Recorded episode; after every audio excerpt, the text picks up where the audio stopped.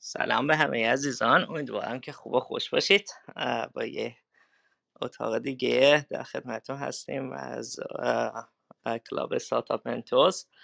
مدتی فعالیتمون کمتر بود در زمینه اتاق کلاب هاوس، مسائل مختلفی هم بود، ولی امیدواریم که حالا بتونیم حداقل هر چند هفته یه بار در خدمتتون باشیم. موضوع امروز درباره مسئله ایونت هایی که توی ایران بوده یکم صحبت میکنیم، درباره ماشین لرنینگ و ای آی، هوش مصنوعی صحبت میکنیم، درباره انویدیا یکم صحبت میکنیم، سوال جواب داریم در آخرش. حدود یک ساعت نیم هست این اتاق، ساعت ده و نیم به وقت کالیفرنیا و فکر کنم نه شب به وقت ایران باشه.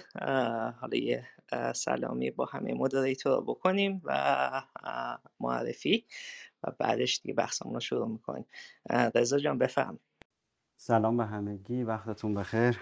من رضا زرنوخی هستم، فعال تو حوزه اکوسیستم استارتاپی و متمرکز رو حوزه ویسی تو تهران هستم و در خدمت دوستان. خوشحالم بعد مدت ها دوباره خدمت شما هستیم و یاد میگیریم. صحبتم تمام. مرسی رضا جان، خیلی ممنون که با ما هستیم. رامین جان بفهم. سلام خاطر جان، رضا جان، رامین جان، برانجا و دوستان توی اتاق. رامین هستم، خوشحالم باز بعد از مدت در کنار هم هستیم. امیدوارم هر جا که هستین خوب و سالم باشین. من از خب الان سه سال بیشتر که در کلاب هاست هستیم و در این کلاب به استارتاپ منتورم که خب این افتخار همکاری رو داریم.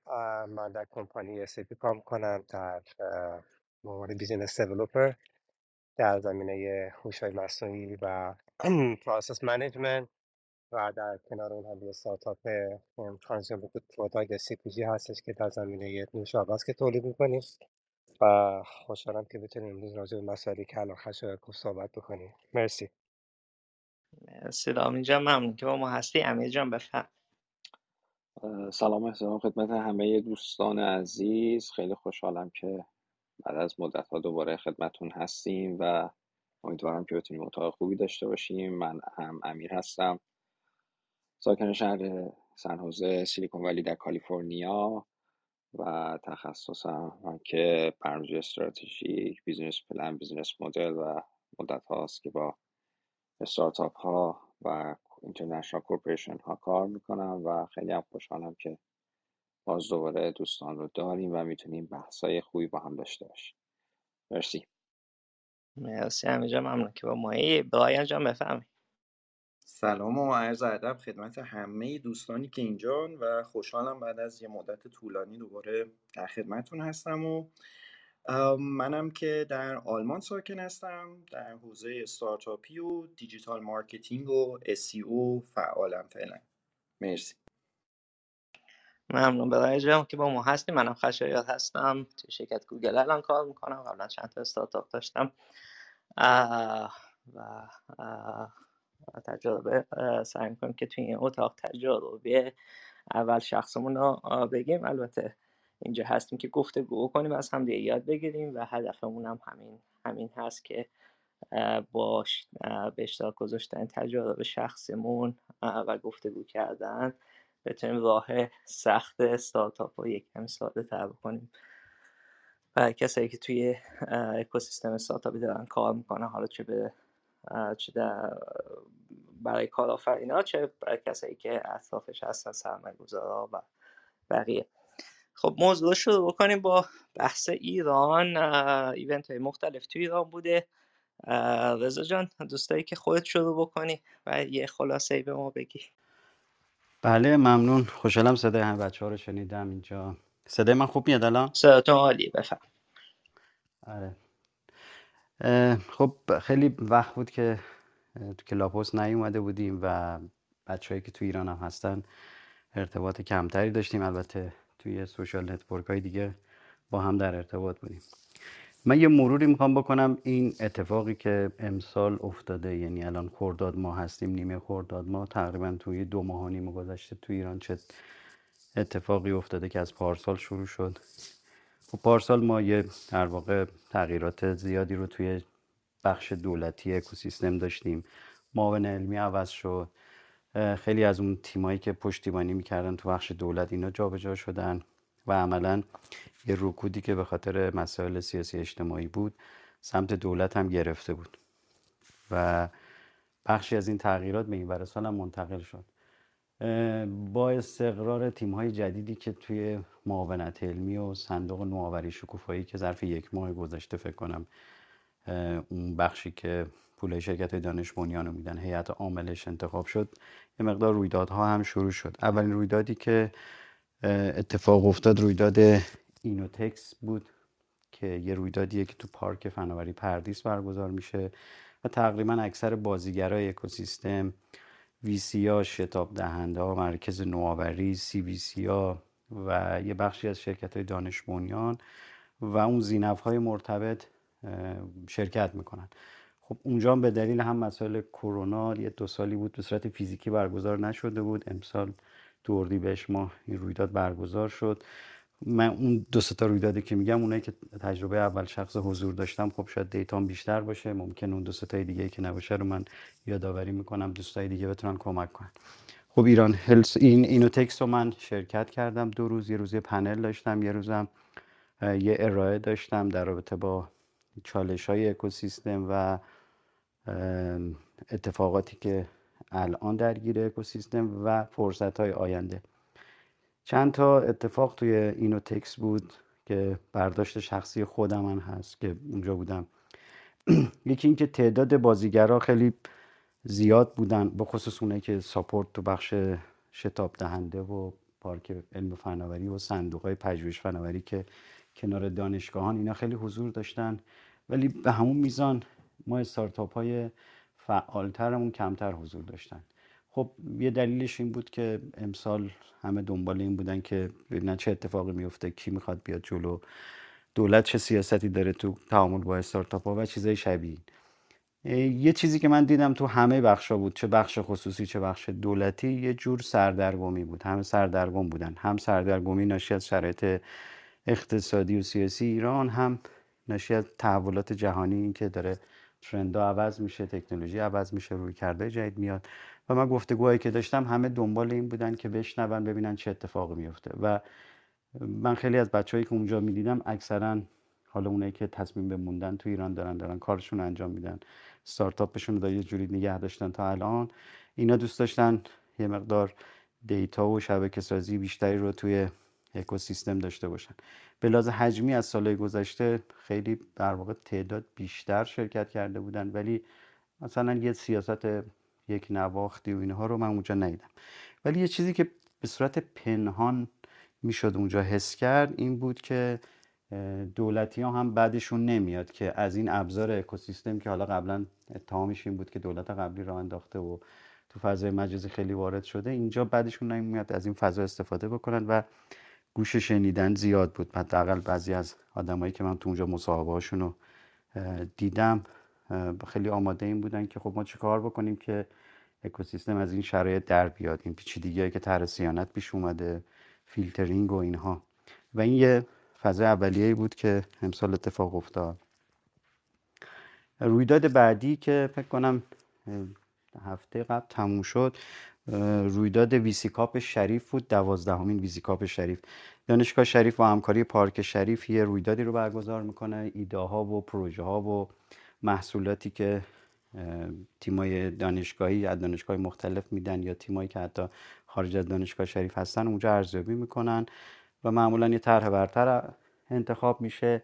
بیشترین اثری که اونجا داره برای استارتاپ‌ها و روز اختتامیه‌اش من خودم بودم این بود که یه فرصت دیده شدن استارتاپ‌ها برای سرمایه‌گذارا و بازیگرای اکوسیستم، مثلا مثل مدیرای شبکه‌های مالی که اونجا هستن، صندوق‌ها هستن، بعضی از هلدینگ‌های اقتصادی رو من دیدم دنبال تیمای نوآوری می‌چرخن، تو اونجا این فرصت‌ها رو می‌بینن. خب رویداد امسال ویسی کاپ شریف نسبت به دوره‌های قبل این تفاوت داشت که ظاهراً چند مرحله تو چند هفته جلسات مختلف آشنایی بین منتورا و داورا و تیما بوده که اونجا افرادی که علاقه من بودن روی موضوعی کار بکنن بیشتر با تیما کار میکردن که فقط توی جلسه یک روزه نباشه. بنابراین این اتفاق در واقع جدیدی بوده و اینم چون من خودم شرکت کردم موضوع جذابی بود برای من. باز دوباره بچهای دانشگاه شریف و نتورکش رو دیدم، خیلی علاقه من بودن که این فضای رکودی رو که اونجا بوده سال گذشته رو دوباره بروز بدن. خب هفته گذشته یه رویداد دیگه هم بود، رویداد ایران هلث بود که عمدتاً تو حوزه سلامت و تجهیزات پزشکی بود. باز من خودم نتونستم برم ولی بچه‌هایی که رفته بودن استارتاپ‌های حوزه هلث از اینکه با شرکت‌های مختلفی در ارتباط بودن، بازار رو در واقع دیده بودن و بازیگرای مختلف اومده بودن، باشون گفتگو کرده بودن، خیلی براشون جالب بود. من یکی دو تا استارتاپ بود که دارم فالو میکنم، اینا تو زمینه هوش مصنوعی و سلامت دارن کار میکنن، فیدبک های خوبی میدادن از اینکه یه بازار مناسبی رو ممکنه تو تعامل با شرکت های بزرگتر حوزه سلامت و هلدینگ های سلامت داشته باشه. صدای من میاد خشایا؟ بله بله صداتون میاد، چون من پیور کانکشن میبینم گفتم قطع نشه. خب یه اتفاق دیگه هم که شاید به لحاظ فرهنگی توی این یک ماه گذشته تو ایران اتفاق افتاده، بچه‌های دانشگاهی شاید بیشتر بدونن، ما سالهای گذشته یه جریان نسبتاً غیر رسمی توی دانشگاه بودن که در قالب یه نشریه یا یه کانال تلگرامی با عنوان شبنامه داشتن اکوسیستم رو میزدن، یعنی هر دستاوردی که بود، سرمایه‌گذار خارجی بود، داخلی بود، رویدادها، ایونت‌ها، اینا یه مدتی خوابیده بودن ولی اخیرا من یه فیلم مستندی رو اومدن رونمایی کردن که الان داره تو دانشگاه اوکراین میشه به نام لاتارینو که داره اکوسیستم رو دوباره خیلی بیرحمانه نقد میکنه. من حدود شش دقیقه شو دیدم ولی بچه‌هایی که کامل دیده بودن گفتن خیلی در واقع حرف جدیدی نداره، بیشتر داره زحمت بچه‌های جوون اکوسیستم رو زیر سوال میبره و همون ادامه کار شبنامه قبلیه. مدلش هم اینه که چون توسط یه سری نهادهای خاص در واقع ساپورت میشه، اکران دانشگاهی داره، مثلا بچه‌ای که تو دانشگاه هستن میتونن این در واقع تقویمش رو برن ببینن و برنامه‌هاش رو در واقع مشاهده کنن. حدوداً فکر کنم هفتاد دقیقه است. چیزی که اونجا مهمه و بچه‌ای که تو ایران هستن توصیه میکنن حتما ببینن این که واقعاً چجوری میشه یه اتفاق مثبت تو ایران وارونه نشون داد، از اینکه برداشت‌های مختلفی از سخنرانی‌ها، از رویدادها، از صحبت‌ها، از مصاحبه‌های بچه‌های مختلف، چه سرمایه‌گذار داخلی، چه خارجی، چه فاندرها، چه بچه‌هایی که در واقع کامیونیتی اکوسیستم رو ساختن و این اتفاق افتاده که حالا من تو معاونت علمی هم پرسیدم به اونایی که نشون داده بودن، اونها هم نظر مثبتی نداشتن، می‌گفتن یه سیاه‌نمایی محضه. این اتفاقیه که تو ایران ما درگیرش هستیم. حالا همش شاید اینجوری باشه که ما درگیر فیلترینگ هستیم ولی یه جریاناتی کماکان هنوز از این اتفاقی که تو ایران جا افتاده به عنوان یه اقتصاد دیجیتال و نوآوری هنوز هراس دارن و دارن یه جور انتقاد و سیاه‌نمایی روش انجام میدن. خیلی من ایرادی نمیبینم که اینا مطرح بشه و جزء موفقیت اکوسیستم میبینم که اکوسیستم جا افتاده علیرغم اینکه چالش داره، نحیف شده، نتورکش در حال بازیابی و احیا هست، ولی اون نکته مثبتش اینه که هیچ گزینه جایگزینی برای نسل جوان تو ایران نیست الا اینکه بیان رو نوآوری و کارآفرینی کار بکنن. اینم در واقع در تمام این مستنده من خواستم بگم. این هفته هم بچه‌هایی که تو حوزه فینتک هستن یه رویداد بزرگی معمولا تو ایران برگزار میشه با عنوان نمایشگاه بورس و بانک و بیمه که خب یه بخشش کلا نهادهای مالی هستن، بانک هست، سازمان بورس هست، اکثر شرکت سرمایه‌گذاری با اون ساختار هم سنتی، هم بخش در واقع کورپرات ونچر کپیتال و هولدینگ‌های آی تی بانکی هستن و یه بخش استارتاپی هم داره که من بچه‌های فینتکی و علاقه‌مندان حوزه فینتک توصیه میکنم این نمایشگاه رو حتما ببینن. اینا فکر کنم دو سه سالی است به خاطر کرونا فیزیکی برگزار نمیشه. تو محل نمایشگاه بین‌المللی تهرانه و از روز سه‌شنبه شروع میشه. عمدتاً هم تمرکز رو حوزه زنجیره ارزش فینتک هست. حالا احتمالاً رمزارزها اونم اونجا خواهم بود. یه سری پنل داره. غرفه‌های مختلفی هم بچه‌های استارتاپی هم اونجا حضور دارن. این نکته‌ای بود که من به ذهنم میرسید و اگه سوالی باشه در خدمتم. صحبتم تموم. مرسی رضا جان، ممنون از توضیحات که دادی. خوبه که خوشحالم که رویدادهای مختلف توی ایران برگزار میشه. کمی از اون راکت بودن داره در میاد که چند ماه گذشته خیلی وضعیت راکتی بود و سردرگم ای بود. خیلی خوشحالم از این اخبار دادی. البته اون فیلم داره که خب خیلی متاسفم که همه کشورها سعی میکنن که بگم ما بهتر اینجا واسه استارتاپ‌ها و کارآفرینا هستیم. این کمی جای تعجب داره. به کاترین جان کامران جان خوش آمد میگم. کاترین جان میخواین خودتون یه سلامی بکنه، یه معرفی بکنه؟ بله خیلی ممنونم، مرسی. سلام میکنم و خیلی خیلی ممنونم از شماها، مخصوصا امیر که انقدر ما رو پیگیری کرد که بالاخره یه روم رو تشکیل بدیم و دور هم جمع شیم، یه تبادل در واقع اطلاعات و احوالپرسی با هم دیگه داشته باشیم. امیدوارم که همگی خیلی خیلی خوب باشین. من کاترین سپهری هستم و خوشحالم که یه شب دیگه کنار همیم. مرسی. مرسی کاترین جان، خیلی ممنون که با اون هستین. من به شما برمیگردم چون میدونم کلاس دارید. دوستم نظر شما درباره اتفاقات چند ماه گذشته ایران بدونم. بذار حالا کامرانم یه معرفی بکنه. سلام بابا کامران جان، بفرمایید. منم خدمت همه دوستان سلام میکنم و اجازه میخوام که توی فرصت دیگه صحبت کنم چون جایی هستم که مقدار سر و صدا زیاده و بیمه اینو دارم که مزاحم بقیه باشه این صداها. من اجازه بدید برمیگردم. باشه خیلی ممنون. هر موقع که آمادگیش داشتی صحبت بکنی کامران جان به ما اطلاع بده. درات خیلی مسائلی که ناد نمیشیدم ولی حالا هر موقع که راحت‌تر بودی صحبت کنی خوشحال میشم. کاترین جان بفرمایید شما وضعیت اون تحولات چند ماه اخیر ایران چجوری می‌بینی؟ والا ببخشید من صحبت‌های رضا جانم نصفه شنیدم، نمیدونم دوستان دیگه صحبت کردن یا نه، ولی متاسفانه این چند ماه اخیر با وجود تمام دوندگی‌هایی که دوستان مختلف در نهادها و سازمان‌های مختلف داشتن، تو تشکل‌های مختلف نمیدونم اینها، زورمون نرسید خلاصه که حرفمون رو به گوش همه برسونیم. با وجودی که مثلا با مجلس صحبت میکنی جدا جدا خیلی هاشون از این که این فیلترینگ اتفاق اتفاق بیفته ناراضی هستن و نمیدونم با قوه قضاییه صحبت میکنی همینطور کنی همینطور، ولی دستش که به نظر میرسه که قرار نیست که این فیلترینگ برداشته بشه.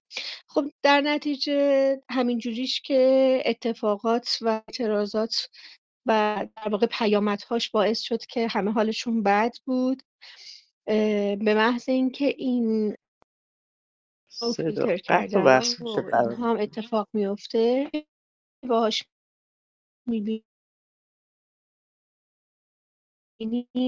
مهاجرت فردی میرن، بعد دیگه جور اومده بالاتر.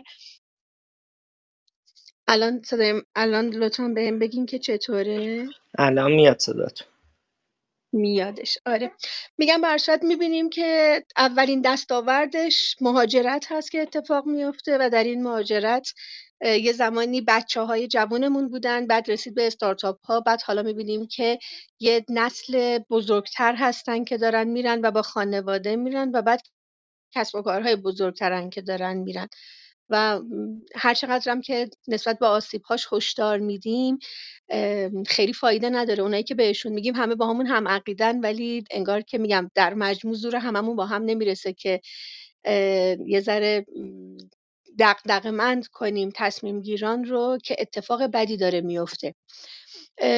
یه کمی بله درسته که رویدادها راه افتاده، برنامه‌ها فعال شده و توی این برنامه‌ها میبینیم که این چند سالی هم که مخصوصا کرونا بوده و خیلی نتورکینگ ها اتفاق نیفتاده،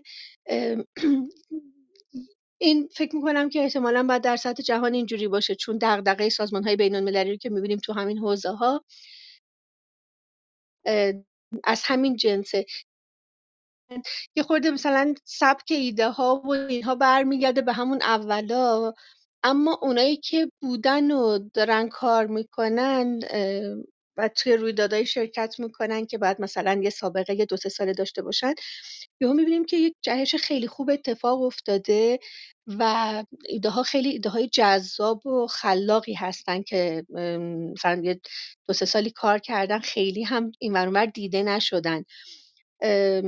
این این یه چیزی بود که توی این ایونت هایی که میبینیمشون اتفاق افتاد. حتما کامران میتونه بیشتر توضیح بده از تیم هایی که ما برای استارتاپ جرمنی تور پارسال مثلا دیدیمشون و حالا امسال هم به زودی این ثبت نام اتفاق میفته. و این فیلم جدیدی که شبنامه دو هست، متاسفانه همون رویه رو پیش میگیرن. نمیدونم نمیدونم واقعا دنبال چی هستن، نمیدونم میخوان به چی برسن. یعنی اون ترس و وحشتی که اون سری اول با شبنامه تو بچه‌ها ایجاد کرده بودن و دو مرتبه الان با همون ترتیب، و اینکه حالا شما فرض کنین که خب اینا رو، یعنی پیامد اون سری شبنامه ورود حالا مثلا ویسی ها، سرمایه گذارا، یا مثلا مخصوصا تو همین حوزه ویسی ها از همه بیشتر از جنس دولتی و شبه دولتی به اکوسیستم بود که خب آسیب های جدی هم در واقع داشت. مثلا اینکه یک یکی از اینها میاد سرمایه گذاری میکنه، طرف کی پی آی رو زده، استارتاپ وقتی هستش که باید پول بگیره، بعد مدیر این ویسی عوض میشه و تا مدیر جدید معرفی بشه، امضا بگیره، نمیدونم اینها چند ماه میگذره و اصولا چند تا استارتاپ اینجوری از بین رفتن و فیل کردن به دلیل اینکه خب اون ویسی بخش خصوصی نیست، مال خودش نیست، مدیر عوض میشه و تمام آسیب‌هایی که هست.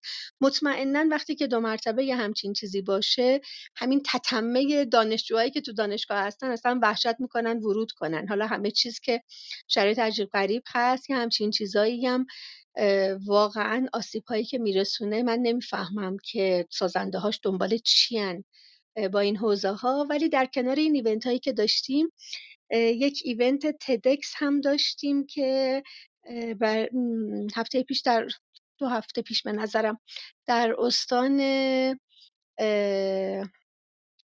ایداده بیدون میشه کجا فکر کنم میشه چهارمحال بختیاری، مرکزش یا سوجه بای بای ببخشید یه لحظه یادم نمیاد، خلاصه همونجایی که مرکزش یا سوجه، ولی درست میگم، مرسی ببخشید، و در شهر دهدشت، شهر باستانی دهدشت برگزار میشد.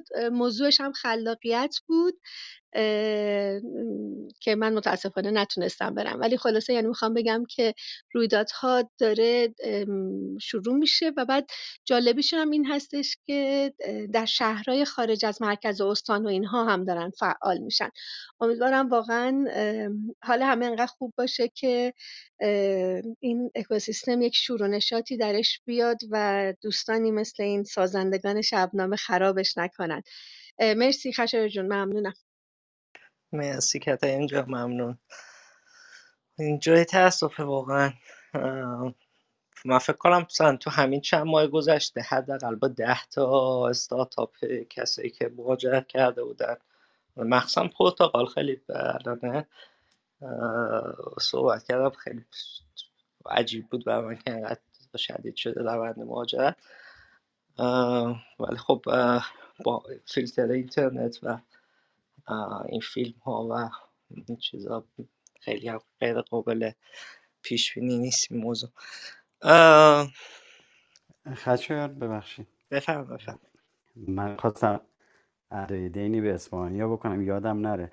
ما همزمان با نمایشگاه اینوتکس جشنواره شیخ بهایی هم که سالانه تو اصفهان برگزار میشه توسط شهرک علمی تحقیقاتی هم امسال خیلی قوی برگزار شد. حالا من خودم به دلیلی که اینور پنل داشتم نرفتم، ولی خیلی از بچهای وی سی هم که اونجا رفته بودن امسال این شبکه سازی و حضور ایده های جدید همینجور که کاتایون گفت اونجا هم خیلی پررنگ بوده. دلیلش هم اینه که خب باز دو سه سالی اونجا این شبکه سازی اتفاق نیفتاده بود و یه رویداد ملی بود که خارج از تهران برگزار شد و اینم گفتم یادآوری کنم. صحبتم تمام. مرسی. خب خوشحالم که تو اصفهانم این اتفاق میفته. رامین رامین جان، نظر تو چیه در مورد تحولات ایران؟ چی میبینی؟ و حالا دوستانم که در مورد صحبت های کتایف ندازم اگه نکته دید بفرمایید. مرسی خاطر جان، مرسی رضا و کتایف جان. این خاطرین آپدیت هایی که دادین خب برای ما همچین جدید، البته مسئله شبنامه که گفتم من اصلا خبر نداشتم شبنامه دو شبنامه یک و خب یادم ویدیوهاش هم دیدیم و واقعا یک سری عواقب خیلی حالا جالبی نداشت. حالا نمیخوام دیگه وارد حالا اون دیتیلش بشیم، ولی کلا الان میگم خبرهایی که از ایران میاد، حالا اونایی که ما دنبال میکنیم حالا باید سعی بکنیم که ببینیم که خبرها صحت داره و اینا. خب همه جای دنیا، نه ایران، هر جایی که شما بخواید حالا در زمینه یا حالا ما در راجع به استارتاپ صحبت میکنیم سرمایه‌گذاری بشه، اون مسئله ای که یه جایی لحاظ شرایط اجتماعی سیاسی یک مقدار اون استیبل باشه، مقدار مطمئن باشه که کسایی که میخوان پولشون رو بذارن مطمئن باشن که سیاست‌ها تغییر نمیکنه، شرایط سیاسی تغییر نمیکنه و غیره. خب این یه مقدار چیز خوبی نیست برای حالا همین اکوسیستم حالا استارتاپی. بعد خب البته خب میدونیم که بافت حالا تقریبا میشه گفت اقتصاد ایران یه بافت تقریبا دولتی یا نیمی دولتی تک و توک بل خصوصی میبینی، ولی خب خصوصی هم یک سری مشکلات و چالش های خودشون رو دارن. باید نگاه بکنیم. خیلی الان راجع به برجام صحبت میکنن، اصلا معلوم نیست برجام بشه نشه، یک سری پول ها آزاد میشه و به کجا خواهد رفت. و خب مسئله مهاجرت هم که الان خودت اشاره کردی اصلا علامت خوبی نیست. ما همیشه اگه تو باشه صحبت میکنیم، تو ما دوست داریم همین اتاقا رو که میزنیم برای اینکه بچه‌ها رو بهشون بیشتر تشویقشون بکنیم که اطلاعات از ما بگیرن، اطلاعات راهنمایی بگیرن، ولی توی خود ایران باشن. ولی خب وقتی که براتون کار سخته و معمولا میگن دانش و علم مرز نمیشناسه، وقتی که شما یک توانایی رو دارین خب پا میشین میرین هر جایی که به نظر بنفع. و یه نکته آخر، شما الان میدونین یکی از همون حالا بعدا به مسئله چت جی پی تی و این مدلینگ دیتاهای همین ان ال پی خواهیم رسید، ولی یکی از کسایی که الان سی او و کوفاندر یکی از کمپانی‌های خیلی که والیویشنش هم داره به بیست میلیارد دلار میرسه، اون آقای علی قدسیه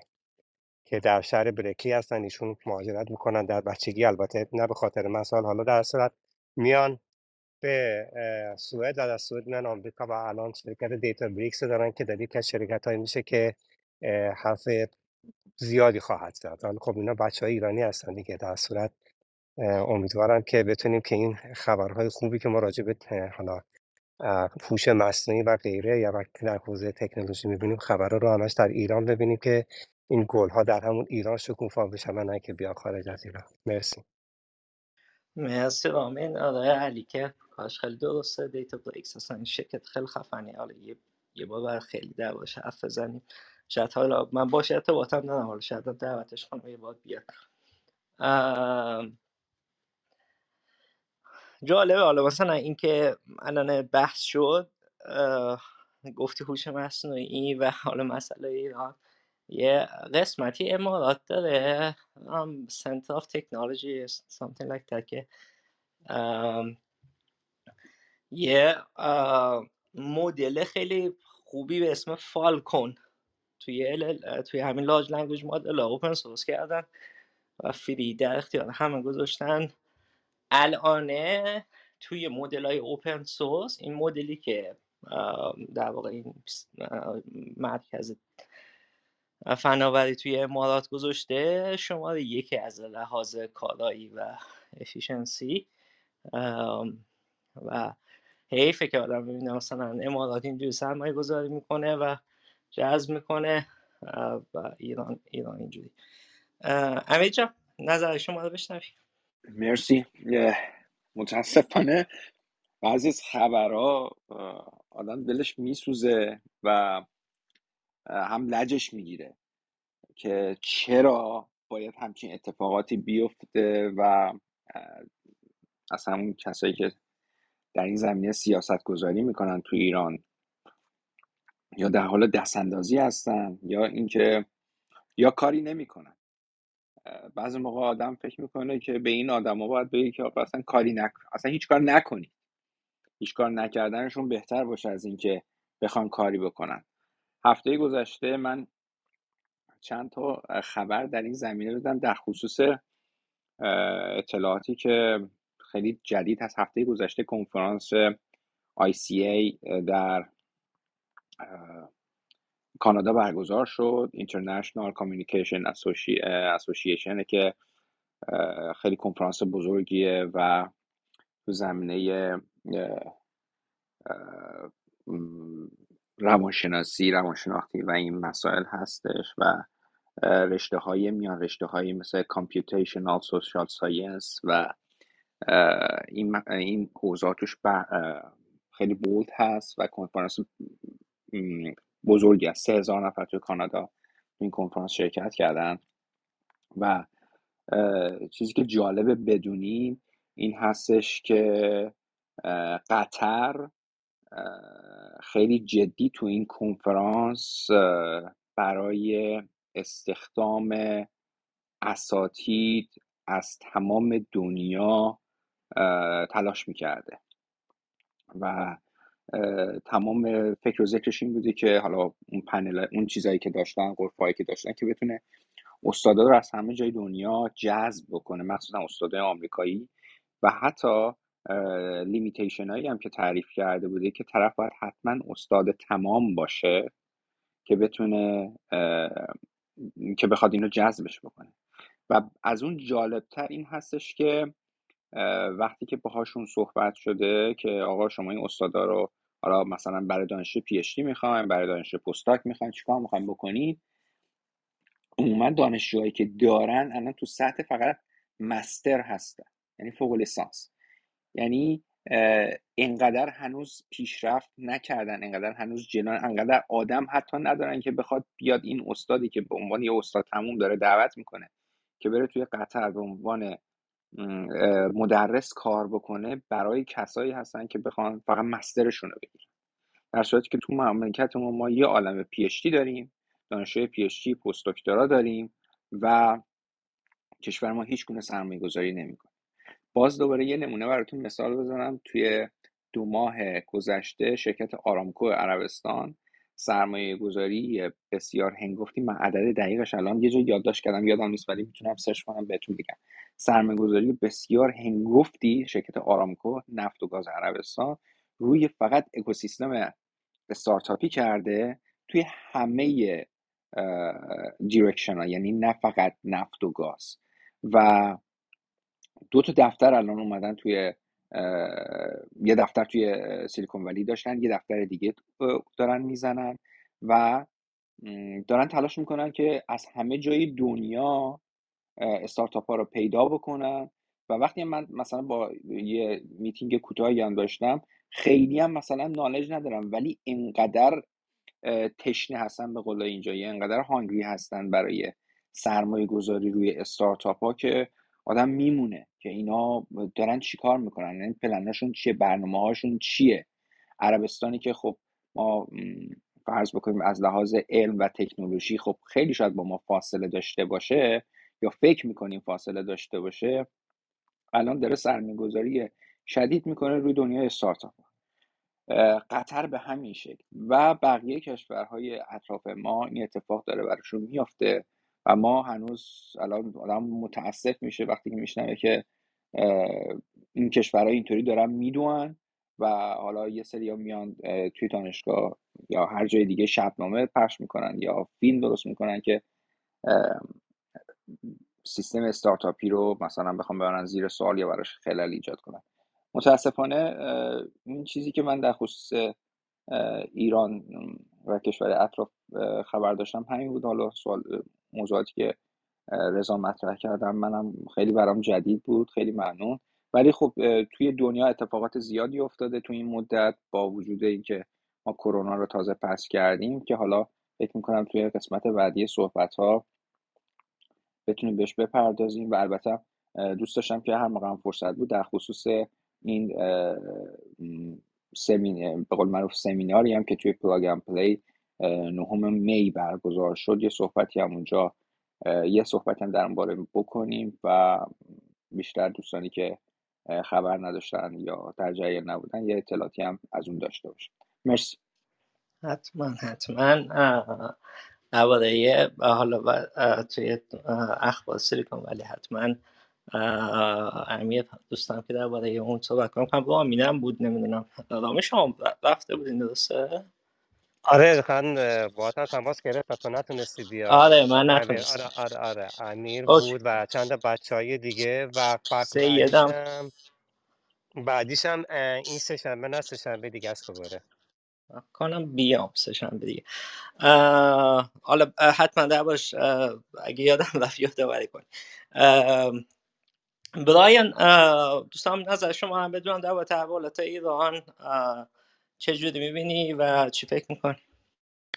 مرسی. این چیزایی که رضا جان گفت درباره شبنامه و این داستانای ایران منو یاد سال دو هزار و پانزده و شروع کارم با ایران انداخت. حالا نظرمو در قالب یه خاطره بگم. من دو هزار و پانزده وقتی برجام امضا شد گفتم خیلی خوب دیگه الان بهترین موقع است که اون آرزوی دیرینه‌ای که من اصلا به خاطرش اومدم آلمانو اجرایش کنم. یه شرکت زدم که بین ایران و آلمان کار بکنه و اصلا سه ماه رفتم ایران که کانکشن بزنم ببینم اوضاع چجوریه. توی یکی از جلساتی که بودیم یه آدمی که خیلی تجربه داشت توی ایران به من گفت ببین پسر خوب فقط حواست باشه که ایران متاسفانه مسیرش به سمت وارداته. من اون موقع خیلی متوجه نمی شدم چون اصلا یه پشن زیادی داشتم که بیایم یه کاری انجام بدیم و از این داستانا. حتی تونسته بودم تو آلمان کانکشنی بزنم که یه گروه آلمانی بزرگ که حالا اسم شرکتشو نمیارم یه پروژه صد و ده میلیون یورویی بود برای درست کردن یه نیروگاه بادی در شمال ایران که ما چقدر رفتیم شمال اومدیم اندازه‌گیری ها رو انجام دادیم و و و یعنی من میتونم یه مستند راجع به اون داستان درست بکنم. نهایتاً ولی قضیه این بود که اصلا قرار نبود اجرا بشه. یعنی یه عده معدودی توی ایران متاسفانه منافعشون با منافع ملی متضاده و قدرت هم فعلا خب دست اوناست، کارش هم نمیشه بکنیم و منافع در همین تحریم بودن و اینکه کاری انجام نشه و در اونه و شما هر چقدر هم که تلاش بکنی تا اون گروه کوچیک متقاعد نشه نمیدونم نظرش رو عوض نکنه واقعا خیلی سخته تغییرات خوب توی ایران ایجاد کردن.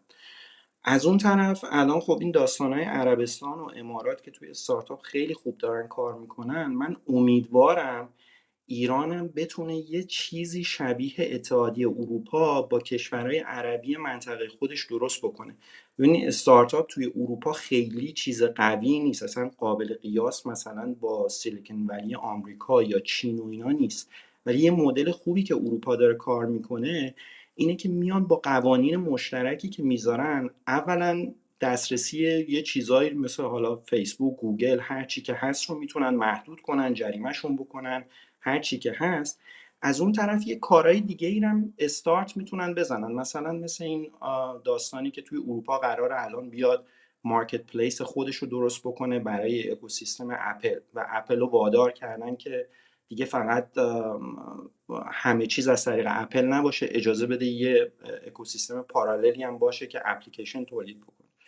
میخوام بگم که یه چیزایی رو ایران اگر بتونه با کشورهای عربی منطقهش که حالا این همه هم پول دارن اینوست میکنن، اینکه حالا عربستان و امارات بشه سیلیکون ولی من خیلی شک دارم برای اینکه سیلیکون ولی آمریکا فقط بحث استارتاپ نیست، اصلا یه فرهنگ و یه کالچری داره که تو خاورمیانه واقعا خیلی سخته پیداش کردن، چه کشورهای عربی چه خود ایران. باز ایران حالا خیلی مدرن تره و اینا، ولی ما اصلا یه مشکلات فرهنگی جدی داریم که باید حل بشه تا اصلا برسیم به اون اکوسیستم.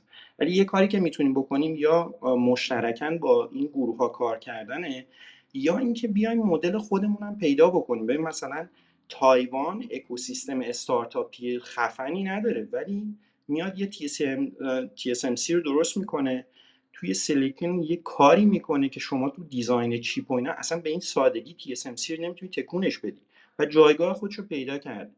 ما هم شاید بتونیم یه جایگاه خیلی جالبی تو انرژی، نمیدونم یه چیزایی که حالا به کشور خودمون بخوره پیدا بکنیم. اینکه حالا ایران بیاد اوبر بعدی رو بده و نمیدونم از این داستانا یکم سخته واقعا نسبت به آمریکا، چون میگم مثلا یه کالچر و استارتاپ اکوسیستم خیلی پیشرویی داره، ولی ما میتونیم مدل خودمون رو پیدا بکنیم. و من مطمئنم آرامکو که امیر گفت، میگم نمیدونم، من خیلی بعید میدونم عربستان رو بتون تبدیل بکنه به سیلیکون ولی، ولی تو زمینه انرژی من مطمئنم اینا یه حرفای بسیار خوبی برای گفتن خواهند داشت. و آره امیدوارم حداقل تو این همکاریایی که حالا شروع شده بین ایران و کشورهای منطقه، حداقل توی اکوسیستم استارتاپیش هم ادامه پیدا بکنه. مرسی. مرسی به آیان، ایده جالبی بود این مثل اتحادیه اروپا ایران. یعنی یه چیزی که مثلا میدلیست کلن اگه مثلا کل خاورمیانه در نظر بگیریم، اینه که هم جمعیت بالایی داره، یعنی خوبی هاشه بگیم مثلا هشتصد میلیون جمعیت داره، بعد مثلا شصت درصد از جمعیت هم جوون هست، خیلی جوونه و این خیلی مثلا مستعده. و حالا خیلی از این کشورام از این که اقتصادشون از روی انرژی میخوان شیفت بکنن که کارهای دیگه هم بکنن، چون فکر می‌کنن که دیگه انرژی تموم میشه، حالا یا انرژی پاک مثلا سرمایه گذاری کنن یا استارتاپ‌های دیگه تو میدل ایست. حالا خب کشورهای مثل امارات، قطر، عربستان، خب حتی مصر اینا تا قبل از اینکه خیلی شلوغ بشه بد نبود، یه چند تا استارتاپ خوبم تو مصر بود، ولی الان فکر کنم پویاترینشون ترکیه باشه از لحاظ حتی ترکیه اگه میدلیست بدونه بس ایده هست که بپرسه. ولی جالب بود این ایدت. اینم که خب تایوان اون مثالی که تی اس ام سی میدونی یه یونیکورنه، حالا یونیکورن که نه، یه جاینتیه که مثلا سی سال فکر کنم سی پنج سال پیش شروع شده اگه اشتباه نکنم، و خیلی خیلی یعنی سریع تو چیپ سازی، خب مثلا از هزار و نهصد و پنجاه ترانزیستور ها اینا شروع شد و تقریبا میتونم بگم که جزو مثلا تی اس ام سی جزو کسایی بود که خیلی سریع به این نتیجه رسید که این استراتژیک میشه و رفته بود که سی او خیلی خوبی هم داره این سی اوش. این هم باید یه بار باهاش صحبت بکنیم، این هم, این هم خیلی آدم جالبیه سی او تی اس ام سی. اونم کسی مثل همون سی او انویدیا، اونم سی ساله داره کار میکنه، خیلی هم فوکسه و در واقع این مورز لا که معروف تو ترانزیستور در واقع تی اس ام سی شاید میشه گفت که دلیل موفقیت مورز لا تا حد زیاد. خب یه خب یک کاملا الان میتونی صحبت کنی؟ بله در خدمتتون هستم. کاملا نظر تو چرا نمیدونم کجا هستی؟ من که آره من فعلا هنوز شرق آمریکا هستم، ولی یه چند هفته دیگه احتمالاً تهران خواهم. اوکی. عرضم به خدمتتون که من ضمن اینکه حالا صحبت‌های همه دوستان به هر حال قابل تایید و شرایط بدی که واقعا تو ایران هست الان، شرایط رو برای همه در وهله اول و در برای کارآفرینان و اونهایی که ذوق و شوق به هر حال راه انداختن یه کار رو دارن خیلی سخت کرده. ولی من راستش مایلم که یه خورده یک وجه دیگر هم ببینیم، چون من همیشه خودم فکر میکنم که من در مقام حالا سیاست گذاری یا بیانیه یا حالا اقتصادی یا سیاسی واقعا نمیتونم بدم، و اگرم بدم احتمالا کسی هم خیلی بهش گوش نمیده.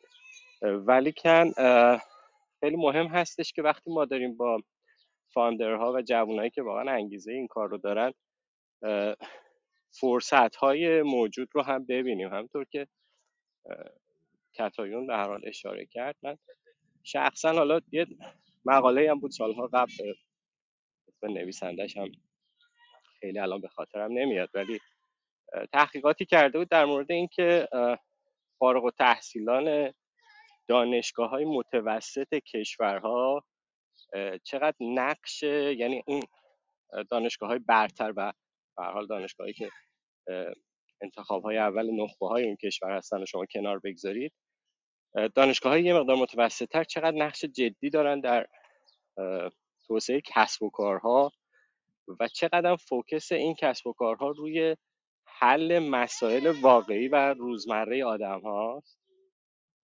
و در این میون چقدر میتونن به کشورهای در حال توسعه که حالا اگر ایران رو یکی از اونا بدونیم میتونن کمک بکنن. اینو از این جهت عرض میکنم که خب موج مهاجرت که داره اتفاق میفته واقعا دردناکه و فکر میکنم حالا به هر حال همه ما تجربه شخصی دوستان نزدیکمون رو داشتیم که میدونیم با تالنت های خیلی خوب در واقع در حال مهاجرت هست. ولی اگه اینو بذاریم کنار، من فکر میکنم برای یک کارآفرین خیلی اهمیت داره که بتونه اخبار واقعی که یعنی در واقع تأثیر جدی و مستقیم روی ایده خودش یا کسب و کاری که میخواد راه اندازی کنه رو از نویزها بتونه تشخیص بده و اصلا هم کار ساده ای نیست واقعا.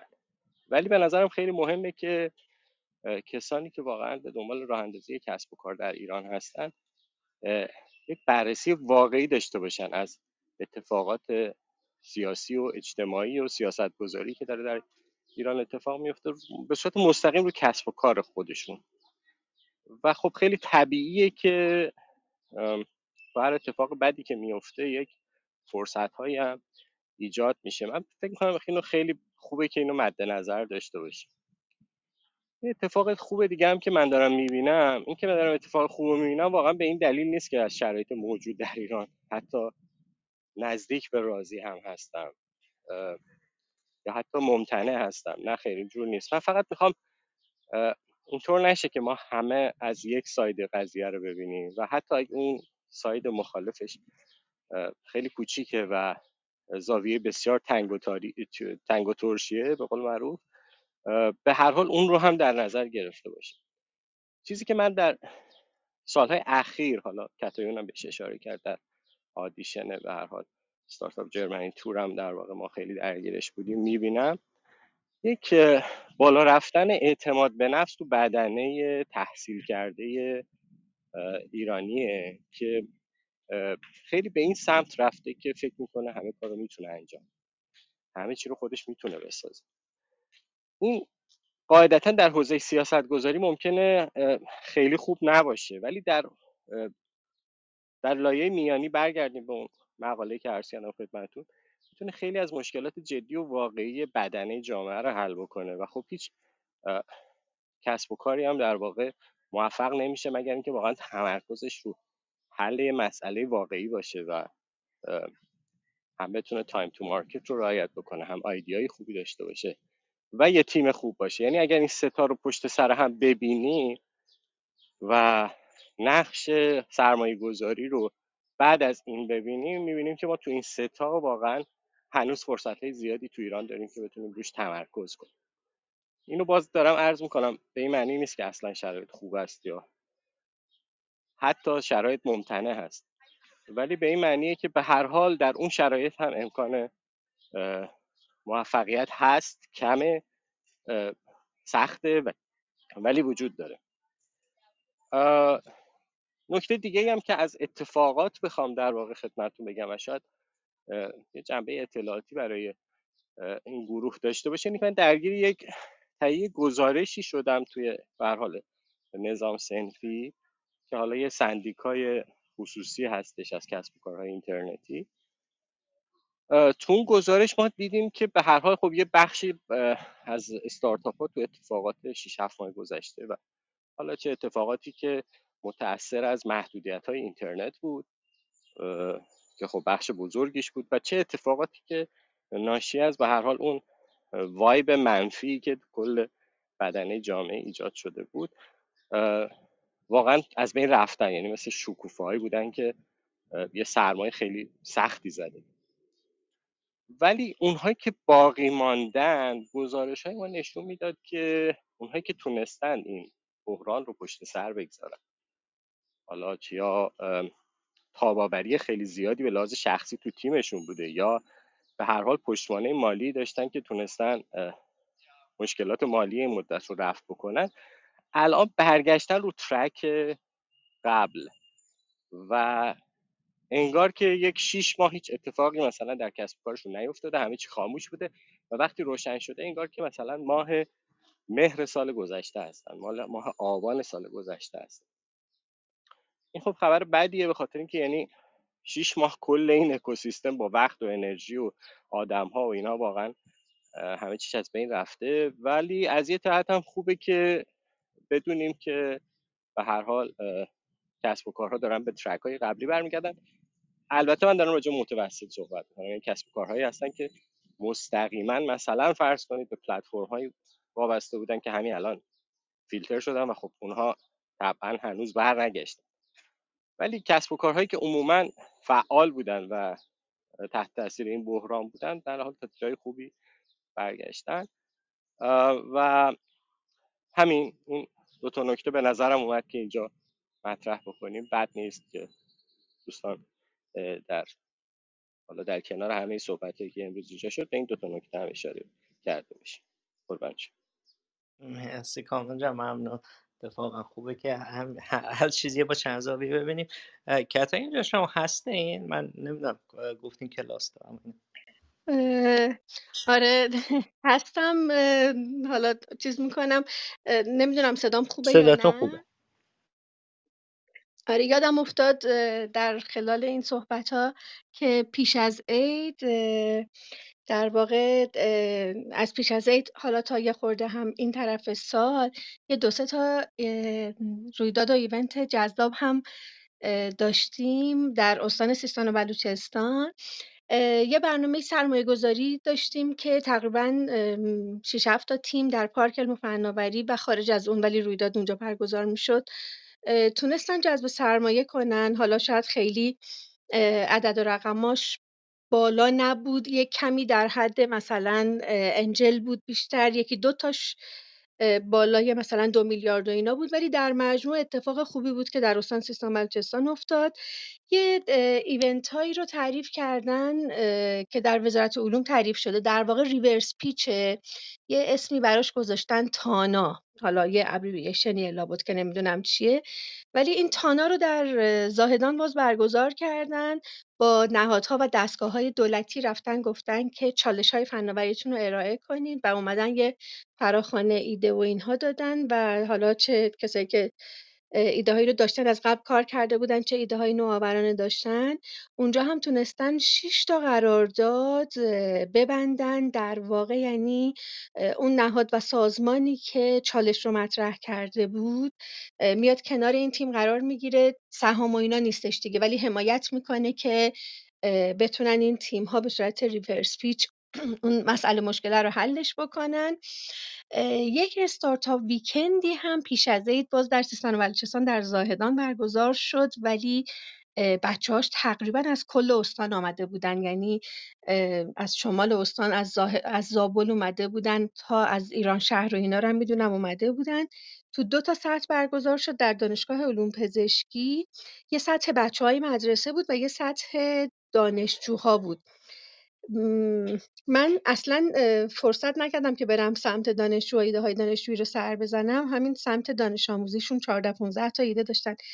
به قدری این ایده های بچه های مدرسه تو حوزه سلول های بنیادین و چیز بود، چیچی بازساختی، همین حوزه سلول های بنیادین بود و این بچه ها انقدر ایده های جذاب داشتن و انقدر این ایده ها واقعا مافوق تصور بود که یکی دوتا از این دوستانی که مثلا از معاونت و مثلا مثلا مرکز رویان و اینها بودن که خیلی شکلشون استارتاپی و اینا نبود ولی تخصص اون حوزه رو داشتن، اونجا بودن هی به اینا میگفتن اینا خیلی رویاییه. و بعد دوستانی که اکوسیستمی بودن چیز میکردن که اصلا استارتاپ یعنی رویا دیگه، جلوی رویای این بچه‌ها رو نگیرین، اجازه بدین اینا قراره بیان آینده رو متحول کنن. و یک دوستی بودن که خودشون یه مرکز نوآوری شتاب دهنده‌ای رو دارن در همین حوزه سلول‌های بنیادین، ایشون داور بودن ولی یه خورده تو ایده‌ها چرخیدش قبل از داوری و بعد خیلی هم راهنمایی کرد بچه‌ها رو. روز آخر یعنی دم آخری که قرار بود بریم برای داوری گفت فقط من یه چیزی بهتون بگم، دو سه تا از این ایده‌هایی که بچه‌ها میخوان بیان، مثلا جنینی که توی شکم مادرش یه مشکلی داره، مثلا اون دیواره بین دو تا دهلیزای قبلش قلب شکل نمیگیره، اینا میگفتن ما از این خود نوزاد میگیریم، نمیدونم مثلا یه کاری روش انجام میدیم و بعد دو مرتبه تزریق میکنیم که جنین تا تو شکم مادرش درمان بشه. دو سه تا ایده اینجوری بود که روی جنین میخواستن کار کنن که مشکلات مادرزادی رو از بین ببرن. ایشون قشنگ تا اون دم آخر مثلا خیلی هم چیز کرد اینا، اون دم آخر به ماها گفت فقط برای اینکه شماها در جریان باشین در حال حاضر در تمام دنیا کار رو تمام روی جنین ممنوعه، اما قراره اینا بیان کل دنیا رو عوض کنن. و من برای همین هیچی نگفتم، حتما هم بهشون امتیاز میدم. و اتفاقا هم همین ایده که بچه‌هاش کوچیک هم بودن، یعنی مثلا دوازده سیزده ساله بودن، از بقیه خیلی کوچیک‌تر بودن، ایده اول شد. هنوز این در بچه‌های کوچیک‌تر و جوانامون نوجوانامون این شور و شوق و اون خوشفکریه وجود داره و حتما میتونیم به این آینده خورده امیدوارتر باشیم. مرسی، من صحبتم تمام. خیلی جالب بود و معلمه این بچه‌ها دیده دستشو بوسیدن. خیلی دوازده سالگی دست آره خیلی خیلی جالب بود. مرسی که شرکت کردی. رضا جان بفرمایید. خیلی ممنون از توضیحاتی که هم کامران و هم دوستان دیگه دادن. من یه سوالی برام پیش اومد، هم اگه کامران بتونه جواب بده هم بقیه دوستانی که خارج از ایرانن. از پورتفوی سرمایه‌گذاری ما ظرف یک سال گذشته سه تا فاندر رفتن، یکشون امارات، یکشون پاریس، یکشون هم کانادا اومده. چیزی که من پیگیری می‌کردم و تو گفتگوهای هفته‌ای هم چه کسایی که دارن میرن چه کسایی که از من مشورت میگیرن، همیشه اینو پیگیری میکنم که آیا امکان تیم ساختن با اون قدرتی که تو ایران هست، با اون شرایطی که تو ایران هست، در دسترس بودن دیولپر و اینها تو خارج کشور شدنی یا نه. حداقل این ستایی که من اول شخص باهاشون گفتگو میکنم به این چالش خوردن، نتونستن اونجا تیم سازی بکنن، علیرغم این که مثلا تو امارات یه گرانت خوبی هست، تو سید فاند پول خوبی داده میشه، ولی اون پول کفایتی اینی که شما یه دیولپر خوب بیاری با هزینه‌ای که اونجا هست، بالاخره هزینه‌های زندگی شهری هم اضافه میشه بهش، خیلی سخته. خواستم از کامران که خب این تجربه کوتاه‌تری رو داره اونور و ایران بوده، بقیه بچه‌ها بگم که آیا قدرت این که اون تیمی که بچه‌ها اینجا یه تیم ده پانزده نفره حالا بعداً بزرگتر میشه رو میتونن بسازن، آیا اونجا مثلا با پولای یکی دو میلیون دلار واقعاً تیم ساختن آسونه یا نه؟ ببخشید مخاطب سوال من هستم رضا جان. اگه بتونید آره این نکتهشون میبینم داری رصد میکنی و خیلی این تحلیل تو برای من جالب بود که یعنی داری هم چند جانبه میبینی. میخوام از این جهت که من میخوام بگم بچه ها بعضی ها میبینم که مسئله شخصیشون رو حل میکنن با مهاجرت، بالاخره ما همه میدونیم که چالش زندگی شخصی داریم، آسایش میخوایم، شغل خوب میخوایم، درآمد میخوایم، خانواده رو میخوایم از نگرانی در بیاریم، ولی وقتی کسب و کاری نگاه میکنم این همیشه به خصوص من حاشیه خلیج فارس و هم قطر و هم عمان و امارات رو من خیلی رصد میکنم. ترکیه رو قبلا رصد کردن، ترکیه حداقل بچهای گیمی که اومده بودن پارسال هم تو اینجا گفتگو میکردیم اکثرا دارن فریلنسی کار میکنن، یعنی اونجا برندی رو نتونستن نتونستن ستاپ کنن. خواستم اینو بپرسم که راهند با, با وجودی که اونجا امکانات پول و تسهیلات هست، آیا تیم ساختن هم با همه مشکلاتی که تو ایران هست برای استارتاپی که تا تو پیس کنه اونجا امکان پذیره یا نه؟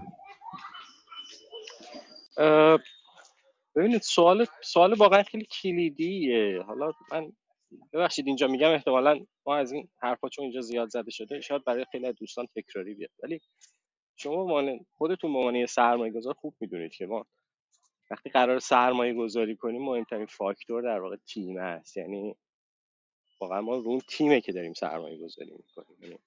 و یه تیم خوب داشته باشید میتونید تو ایده پیوت کنید، میتونید چه میدونم اصلا این تیم ایده رو کلا ازشون بگیرید روی ایده دیگه ای در واقع پیگیری بکنید. مسئله تیم به هر حال مسئله بسیار کلیدی و مهمی. سوالی که کردید سوال مهمیه ولی جواب بهش بسیار سخته، به خاطر اینکه واقعا جواب یه خطیش اینه که نه اصلا ساده نیست، اصلا ساده نیست. ولی اینکه چرا ساده نیست واقعا برمیگرده به اینکه حالا داریم راجع به چه زونی صحبت کنیم. یعنی یک جا مسئله جمع‌آوری تیم سخته به خاطر اینکه به هر حال یک رقابت شدیدی تو تالنت وجود داره، مثل مثلا فرض کنید سیلیکون ولی. یعنی شما به هر حال بچه‌هایی که خیلی خوب هستن یا دارن به کارهای خیلی جدی توی به هر حال استارتاپ‌های خیلی بزرگتر که خیلی هم پول دارن دارن انجام میدن، و یا که بعضن وقتی مثلا فرض کنید صحبت اینسنتیوهای دیگری غیر از حقوق هست، خب الان میدونیم خیلی هاشون مسائلشون رو حتی اینجوری هم حل کردن. یعنی حتی کسی بسیاری دوستان که دوست داشتن خودشون فاندر باشن الان انقدر استاکایی که بهشون پیشنهاد میشه یا انواع اقسام اینسنتیوهایی که بهشون پیشنهاد میشه ترجیح میدن برن همونجا توی شرکت‌های بزرگ کار بکنن و به هر حال ریسک‌های کمتری رو بردارن.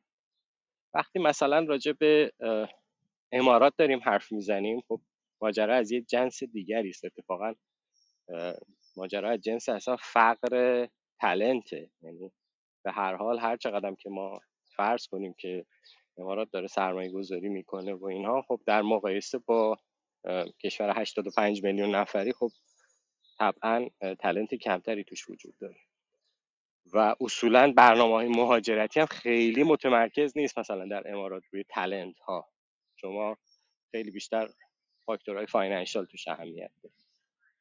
و خب یه جاهایی هم واقعا مسئله فرهنگه، چون به هر حال کالچر اون آدم‌هایی که کنار هم قرار میگیرن بسیار مهمه. یعنی علاوه بر تخصص و اون فاندامنتال هایی که ما فکر میکنیم لازمه به هر حال برای کوفاندرها یا اصلا سی لول ها و حتی لول های پایین تر برای اینکه کنار هم قرار بگیرن، فاکتور فرهنگی هم خیلی اهمیت داره و خب از این منظر یه جاهایی هم مشکل اینه. ولی اگه بخوام واقعا جواب یک خطی بدم اینه که نه اصلا ساده نیست و شاید یکی از بزرگترین بحران ها این همین بحران باشه، حالا در کنار رقابت و بحث تایم تو مارکت که خب شما چیزهایی رو در ایران هنوز میتونید دیولپ بکنید که خب ممکنه خارج از ایران این مسیر رفته شده باشه یا در حتی موقعیت رقابتی خیلی کشنده‌ای قرار داشته باشه. اینا رو اگه بذاریم کنار، مسئله تیم مسئله بسیار جدیه و واقعا من کسی رو ندیدم که این مسئله رو خیلی راحت حل کرده باشه. چند تای استارتاپ دیدم که اینها خیلی هوشمندانه اصلا قبل از اینکه مهاجرت بکنن در واقع دنبال جمع‌آوری تیمشون بودن، یا بعضیاشون حتی به عنوان کوفاندر به تیم‌های پیوستن که از قبل وجود داشته، ولی خب واقعا تعدادشون کمه و به صرف اینکه ما فکر کنیم می‌خوایم بریم یک کسب و کار راه اندازی بکنیم و از ایران خارج بشیم، این یکی از موانع خیلی جدیه که شما به درستی بهش اشاره کردید. خب ما تو ایران، نه اینکه در ایران ساده باشه، ولی خب به هر حال در ایران به همون دلیلی که عرض کردم خدمتتون ممکنه به مراتب ساده‌تر بشه. امیدوارم پاسخ بود. خیلی ممنون. البته تیم ساز همه جا دنیا سخته، البته یه جایی تالنت پول کمتر داره، ولی استارتاپ وقتی که یه فاندر استارتاپ میخواد در واقع کنه که سخت این کار همین تیم سازیه، خیلی هم به ابتدا میشنه اون استارتاپ. یعنی استارتاپ نه از لحاظ مالی خیلی خوب میتونه پول بده، در قبال دیگه نه استیبله. دوتا چیز داره، یکی اکویتیه، یکی همینه که میشنش چیه و شخصیت خود اون فاندر و اون من از من عوامل اصلیش. البته یه،, یه کمی هم گلوبالی شده، یعنی حالا توی کامپیوتر اصلا خیلی دیگه گلوبالی تر از تالنت پول دنیایی استفاده میکنن، فقط لوکال استفاده نمیکنن. البته من همیشه فکر کنم برای استارتاپ ها خیلی خوبه که تیم توی یه جا باشن که بتونن کامیونیکیشن بریری که وجود داشته باشه کم بکنن. خب بریم بحث بعدی. ما می‌خواستیم یک ساعت در واقع یک ساعت نیم بیشتر اتاق نظریم، خیلی موضوع دیگه مونده، بهتر سریع‌تر بریم بحث دیگه رو بکنیم. یکم درباره هوش مصنوعی، انویدیا و اکوسیستم خارج از کشور صحبت بکنیم. امین با خودت شروع می‌کنم. پلاگ اند پلی یادمون نره در واقع صحبت کنیم و حالا نظرت درباره این چند ماه اخیر توی اکوسیستم استارتاپی خارج از کشور مخصوصا آمریکا.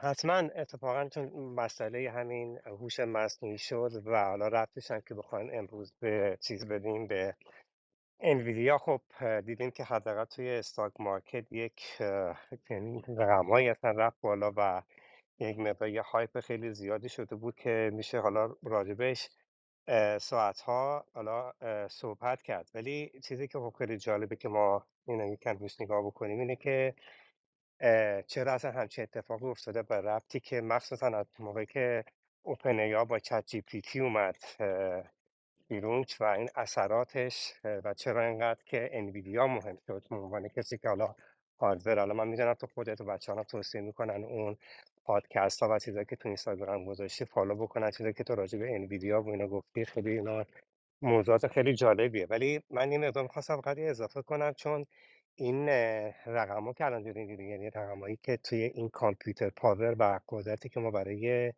گرفتن چی میگن یا پروسه کردن این همه دیتا مخصوصا تو قسمت هوش مصنوعی نگاه بکنیم و چرا آخرش انویدیا یکی از مهمترین، خب انویدیا همونجوری که خیلی بچه‌ها میدونن از موقعی که شروع کرد اوایل سال نود میلادی، اون موقع بودش که این بازی‌های اینترنتی داشت بیشتر و بیشتر میشد و وقتی که پرسونال کامپیوتر اومد و احتیاج به این گرافیک کارت خیلی زیادتر شد و خب همون فاندر و سیوی الان انویدیا خب به این مسئله خیلی نگاه کرد و خیلی اونجا سرمایه‌شون و نیروشون رو گذاشتن رو اون قسمت. ولی یه چیزی که می‌خواستم بگم، حالا بعد بعداً می‌رم صحبت رو بین دوستام انجام بدم، مسئله این که این مقدار کامپیوتر پاوری که الان چت جی پی تی برای ناتورال لنگویج پروسسینگ و مدلینگش انجام میده، من فقط چند تا رقم بدم حالا میتونیم بعداً راجع بهش صحبت کنیم که نوشته بود. حالا این البته که این رقمایی که خود اوپن ای آی داده بیرون که اینا نزدیک صد و هفتاد و پنج میلیارد پارامتر اینا دارن توی قسمتش دارن پراسه میکنن و اینو وقتی که نگاه بکنیم یعنی الان برای چت جی پی تی ورژن سه بوده سه و دو میلیون دلار فقط برای ریسورس کامپیوتر گذاشتن، یعنی بتونن که فقط این همه پروسه بکنن از اینکه سه میلیون دلار تو این کامپیوتر ریسورس فقط تیز کردن که بتونن. الان من این رقم الان دارم نگاه میکنم اینجا نوشته که دویست و هشتاد و پنج هزار تا کور پروسسورا رو که روی ده ده هزار تا کارت گرافیک داره میگرده، یعنی چیزی حدود حالا من ما همیشه راجع به گیگا و نمیدونم ترا صحبت میکردیم دیگه، الان رفته راجع به پتا دارن صحبت میکنن که میگن از دیگه هشتصد پتا فلاپس این الان داره داره انجام میشه. یعنی بخوام نگاه بکنیم قسمتش خیلی برای من خیلی جذاب بود اون موقعی که راجع به همین پتا فلاپ صحبت میکنه که من تو فارسیش هم نمیدونستم چی میشه، وقتی نگاه کردم توی توی ویکی‌پدیا که بهش میگن که یه یه مقیاسی هست برای سنجش کارایی پردازگش پرد... پرداز شکر رایانه هاست. یعنی میخوام بگیم که این اتفاقی که الان افتاد و یعنی و این عواقبی که حالا عواقب بعد از عواقب بعد نیست و عواقبی که هستش که چرا انویدیا اینقدر مهم شد و شرکت‌های مثل اینتل عقب موندن، ولی خب حالا ببینیم اونها چیکار میکنن و صد درصد تمام این دیتا سنترها چه مال حالا گوگل باشه چه مال ای دبلیو اس باشه یک تغییرات خیلی زیادی خواهیم دید و خب اون اکوسیستمی که حالا دور خود همین چت جی پی تی و حالا با رقابت‌هایی که تعریف حالا تحقیق گوگل اینا میاد و اینو حالا خواهیم دید و چیزای جالبی خواهد شد و مسئله خب حالا یک سری استارتاپایی که در زمینه حالا ان ال پی کار میکردن اونا دارن از بین میرن چون چت جی پی تی تقریبا اومد داره بازار ازشون میگیره، ولی خب از اون طرف هم یک سری کارها انجام میشه. و یه نکته هم اشاره کنم، اگه یه مصاحبه بود با آقای هادی پرتوی که فاوندر کد دات اورگ هستن که راجع به همین عواقب چت جی پی تی در روی آموزش به مدت کوتاه مدت و بلند مدت و اونم البته میتونیم در یک اتاق دیگه صحبت بکنیم. حالا من اینجا صحبتم ختم میکنم، اینجا نه وقت زیاد نداریم و دوستان دوستانم نظرتون رو بگن منم یاد بگیرم. مرسی مرسی مرسی واقعا دعوت کردم. امی جان بشنم نظر شما را. مرسی از صحبت‌های دوستان. من فکر می‌کنم تو این چند وقت اخیر دو تا توی همین اکوسیستم استارتاپی دو تا اتفاق خیلی بزرگ افتاد، یعنی دو تا خبر خیلی بزرگ بود که به نسبت قابل توجه تر بود نسبت به اخبار. همونطور که می‌دونید اولیش مربوط بود به سیلیکون ولی بانک که اون اتفاق براش افتاد و اعلام ورشکستگی، و بعد هم این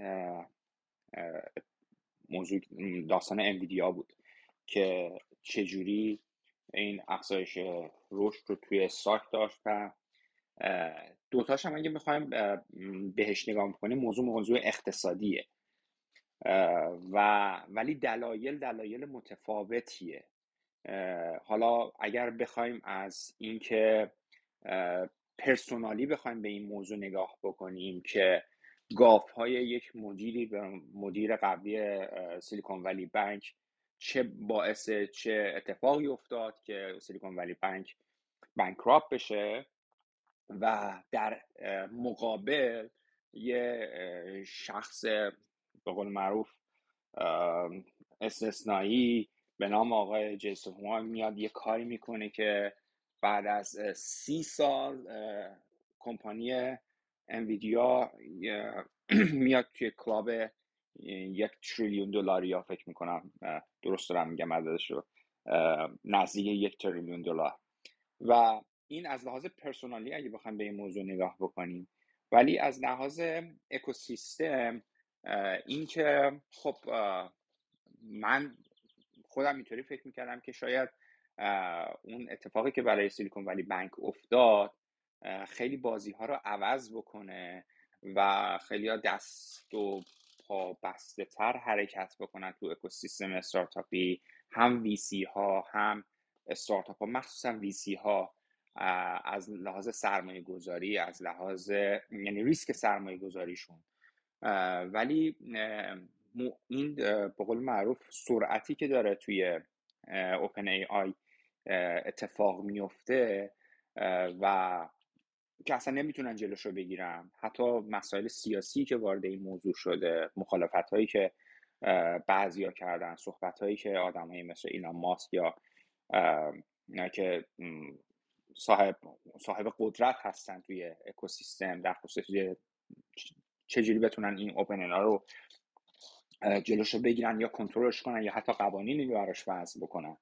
و این که یه شرکتی مثل انویدیا که حالا اگه بخوایم خلاصه تعریفش بکنیم شرکتی هستش که تولز های اوپن ای آی رو داره درست میکنه، بیل پلنگ داره درست میکنه، این اون اتفاق و اون شوک بزرگی که برای اکوسیستم با ورشکستگی سیلیکون ولی بانک افتاد رو اصلا کلا به نظر من پاک کرده.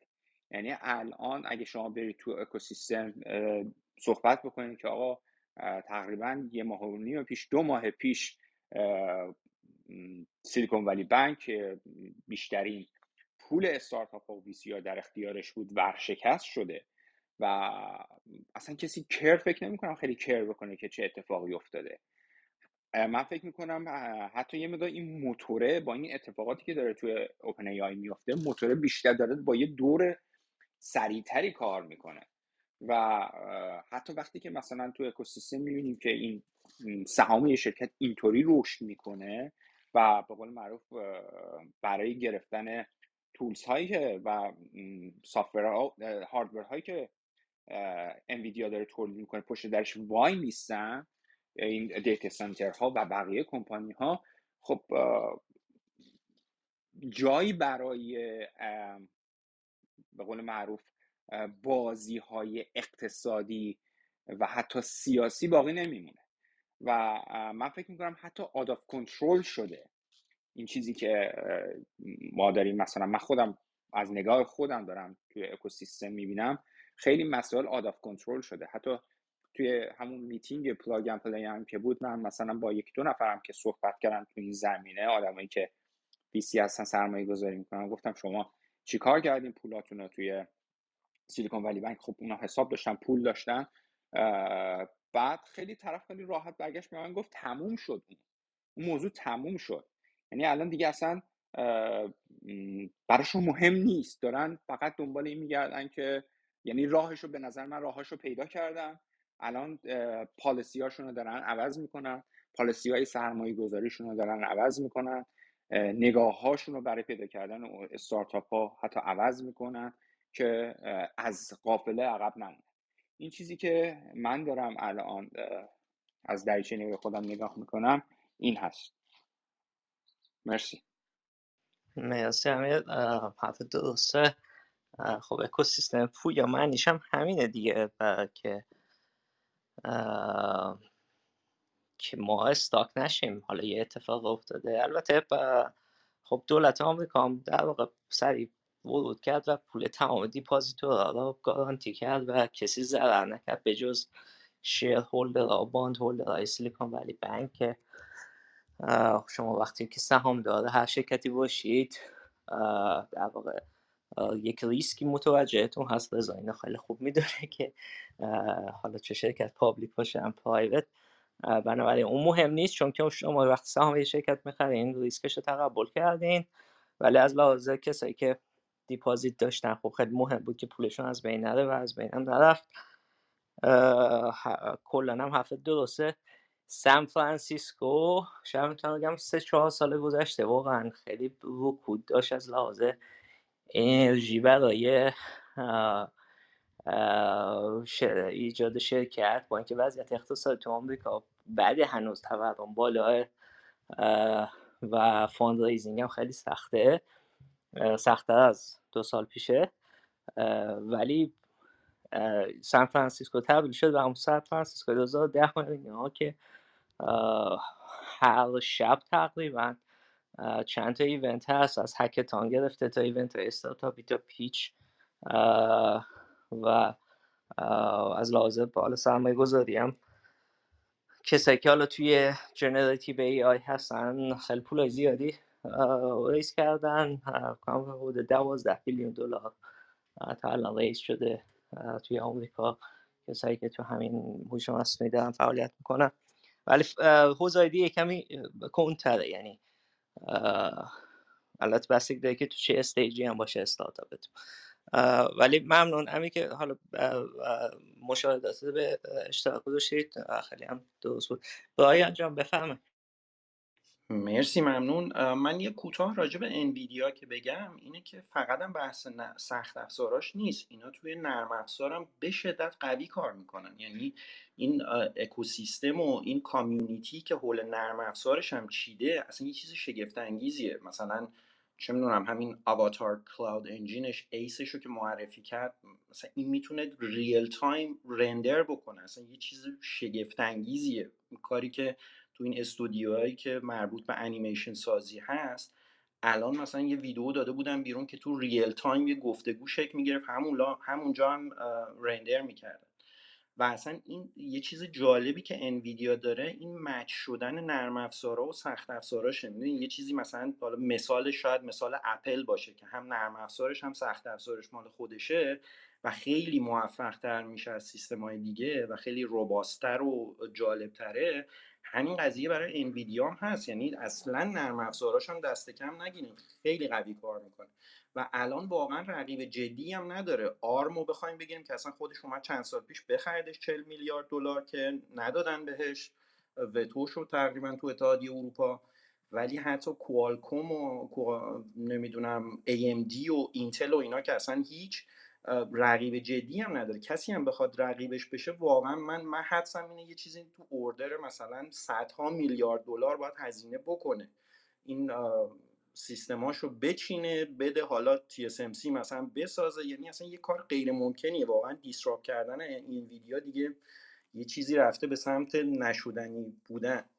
اما یه کوتاه راجع به هوش مصنوعی بخوام بگم، من از یه جنبه اگر بخوام بهش نگاه کنم، چون جالبه که بدونیم چرا انقدر یه دفعه سرعت این پیشرفت‌های هوش مصنوعی هم زیاد شده، اگه نگاه بکنیم هوش مصنوعی تا سالهای دو هزار و هفده دو هزار و هجده معمولاً حوزه‌هاش مثل باکس‌های جدا از هم بود، با هم ارتباط داشتن، ولی مثلا یکی میرفت توی ایمیج پروسسینگ و ایمیج جنریشن کار میکرد، یکی میرفت روی سپیچ ریکگنیشن کارهای مربوط به صوت و اینا کار میکرد، یکی میرفت توی روباتیکس، یکی کامپیوتر ویژن بود. یعنی حتی اصلا تز بچهای فوق لیسانس که هیچ، شما اصلا دکترا هم میخواستی بخونی مثلا میگفتی خیلی خب من میرم توی ایمیج پروسسینگ مثلا یه پروفسور پیدا میکنم توی زمینه ای آی در زمینه مثلا ایمیج ریکگنیشن یا جنریشن کار بکنه. از دو هزار و هفده هجده که این ال ال ام ها اومدن، لارج لنگویج مدل ها، این مدل های زبانی بزرگ و اومدن روی تکست نشون دادن که خیلی نتایج خوبی میتونیم بگیریم که نمونهش رو توی جی پی تی میبینیم.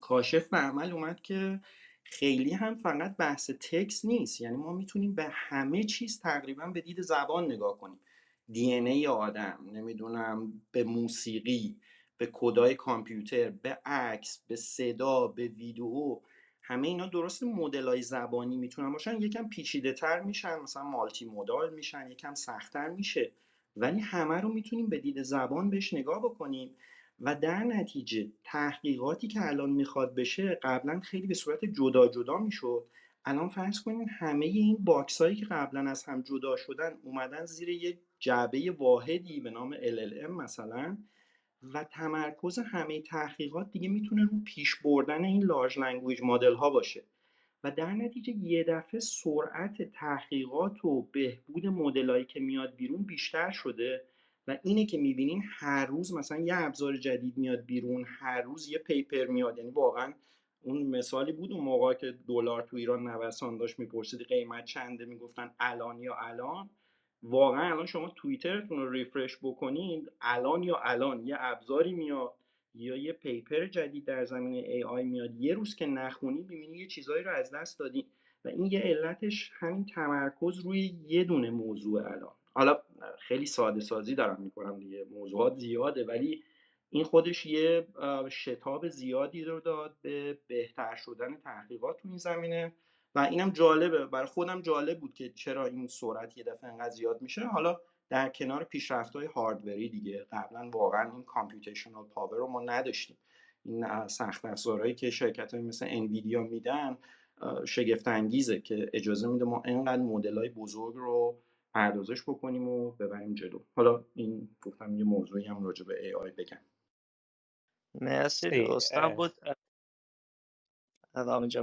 نه فقط یه نکته کوچیک که برای مسئله که حالا گفتی تسلا رو دست کم نگیریم، با اینکه تسلا یه مدت خودش مشتری انویدیا بود و الان مقدار برده کنه و همیشه بعد برای یه سورپرایز از ایلون ماسک هم باشیم. حالا چقدر میتونیم تو قسمت‌های دیگر رو اثر بذاره، نه فقط برای قسمت خوده حالا اتونوموس درایوینگ، ولی تسلا هم یه نقش بازی خواهد کرد توی حالا نمیشه و نمیدونم به عنوان رقیب انویدیا، ولی کسی که در صورت در حتی دونم دارن روی پروسسورهای خودشون کار میکنه. ببخشید نیست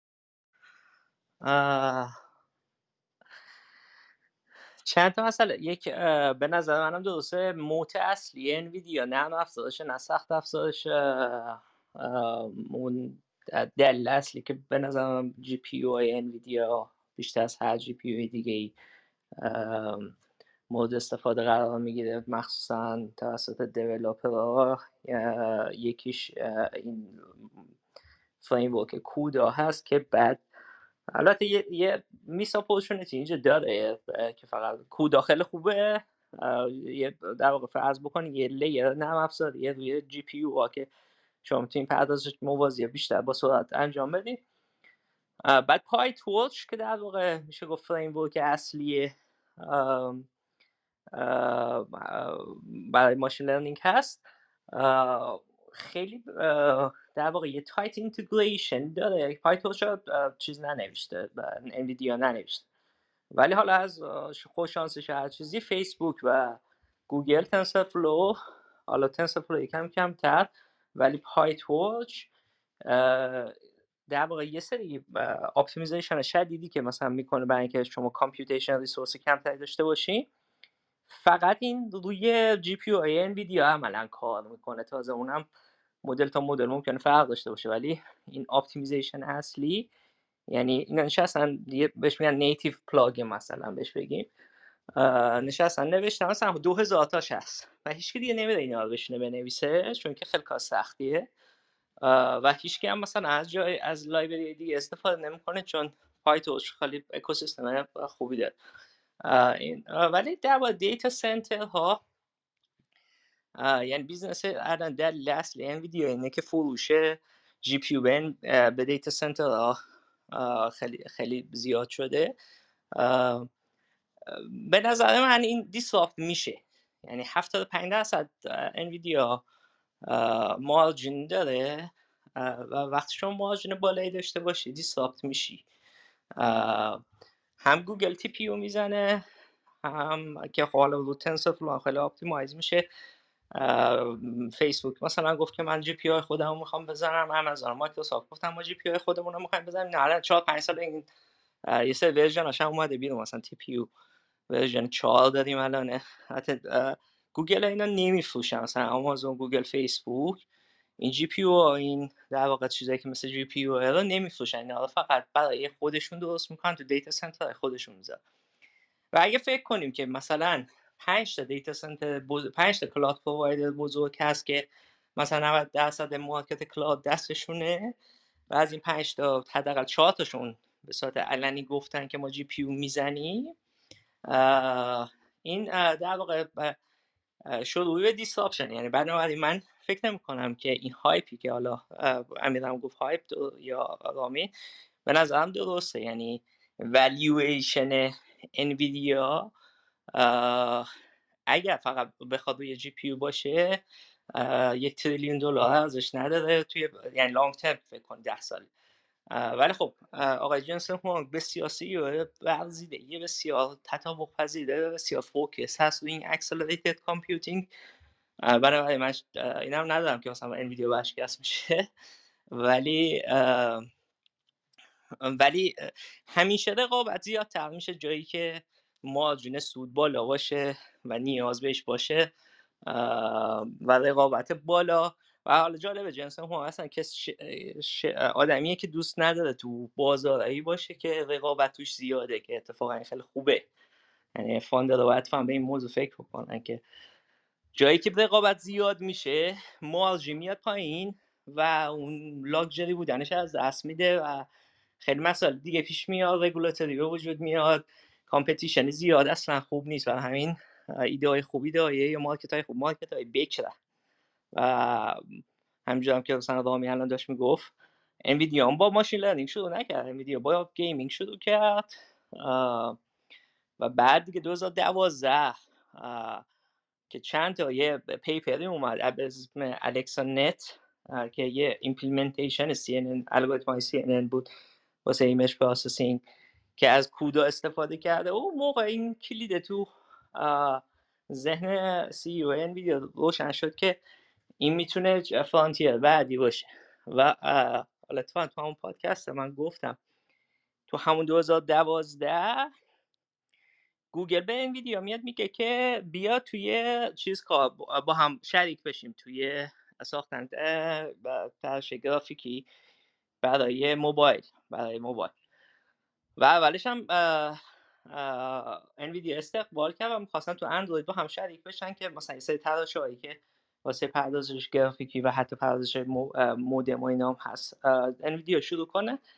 بعد که دید نه تو این بازار خیلی رقابت زیاده، آرم هست، کوالکام هست، اینا مثلا هشت ماه نه ماه یه سال بعدش در واقع انویدیا گفت نه من تو موبایل نمیخوام فعالیت بکنم و فوکسشو به همون گذاشت، برگشت زد رو همون ای آی. چون ای آی ما که ای آی یه چیز صفر بود، یعنی شما اگه خودتون یه سی او شی فکر کنید یه موبایلی که دو هزار و دوازده یازده ساله، یه موبایلی که مثلا مولتی تریلیون دلار مارکته و شما میتونستی واسه مارکت شیر خود بجنگی یا ول بکنی بیای روی مارکتی فکر بکنی یا تمرکز بکنی که سال دو هزار و دوازده میتونی بگی صفر بود عملا، یعنی نه که حالا صفر مطلق ولی نزدیک به صفر الان مثل الان نبود.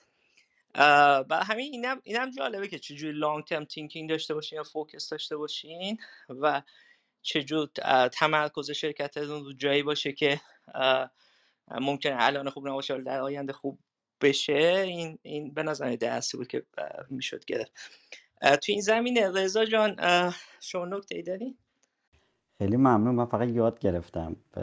ممنون از خشایار، رامین، برایان و امیر جان که واقعا یه دنیای جدید مطرح کردن. خب من به عنوان یه کسی که همیشه پروژه ها و ترندهای تکنولوژی رو برای سرمایه‌گذاری رصد میکنم، این دنیای جدید هوش مصنوعی خیلی هم ترسناکه و اینکه چه اتفاقی روی پورتفوی استارتاپ ها و سرمایه‌گذاری ها میفته، ولی از یه جهت دیگه هم برای من یه فرصته. فرصت از این جهت که ما این عقب افتادگی که تو ایران داریم تو این ترندهای تکنولوژی همیشه شانس سوار شدن داریم و این تالنت پولی که تالنت پولی که تو ایران هست و بچه‌ای که هستن تو همین نشستم که خود شما هستید نمونهش، همیشه برای ما یه فرصته و این به نظر من از اقتصادی اگه نگاه بکنم برای جوانای ایرانی یه فرصت جدید من توش می‌بینم. صحبت هم تموم. مرسی، مثلا موافقم. کتاییان جان شما هستین نکته توی زمینه ده؟ اه من اه یه اه بحثی توی بعضی از این کارگاه و کلاسام صحبت می‌کردم که راجع به کارآفرینی و کسب و کار و خلق ایده که حتما باید یک نگاهی به مشاغل آینده داشته باشیم، در واقع مشاغلی که از بین میره و مشاغلی که اضافه میشه.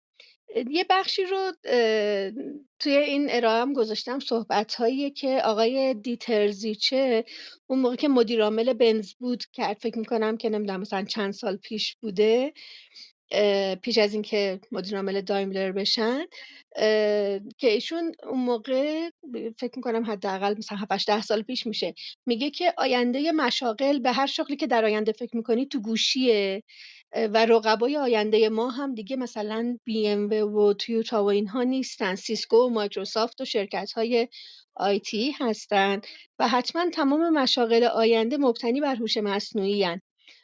خیلی جالبه که ایشون اون موقع داره اینو پیش بینی میکنه و بعد مثلا ما حالا میرسیم به اینجا که میبینیم که حالا انقلاب صنعتی چهارم و تمام المانهاش یه طرف، این هوش مصنوعی چطور داره جای خودشو باز میکنه و حتما بچه‌هایی که دارن فکر میکنن به شغل‌ها و ایده های جدید و خلاقی که واقعا رو به آینده باشه باید حتما از این ابزار به خوبی استفاده کنن و از این دنیا جا نمونن، وگرنه که حتما در بازار رقابتشون میتونه با مشکل مواجه بشه. مرسی، من صحبتم تمام. مرسی مرسی کتای اونجا. امیر جان بفرمایید. من یک سوال یا یک چالش دارم که دو سه بار از خود من پرسیده شده و حالا سوال خودم هم یه جورایی هست.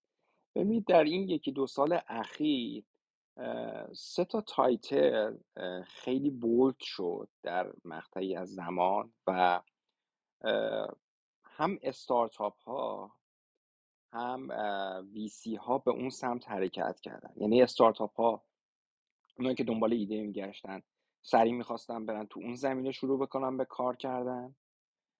وی سی ها و اکسلراتور ها، حالا وی سی ها بیشتر بگم سرمایه هاشون رو پورتفوی هاشون رو شیفت دادن به اون سمت و یه مقدار زورش بعد کم شد و حالا دوباره داریم اینو تو اوپن ای آی میبینیم.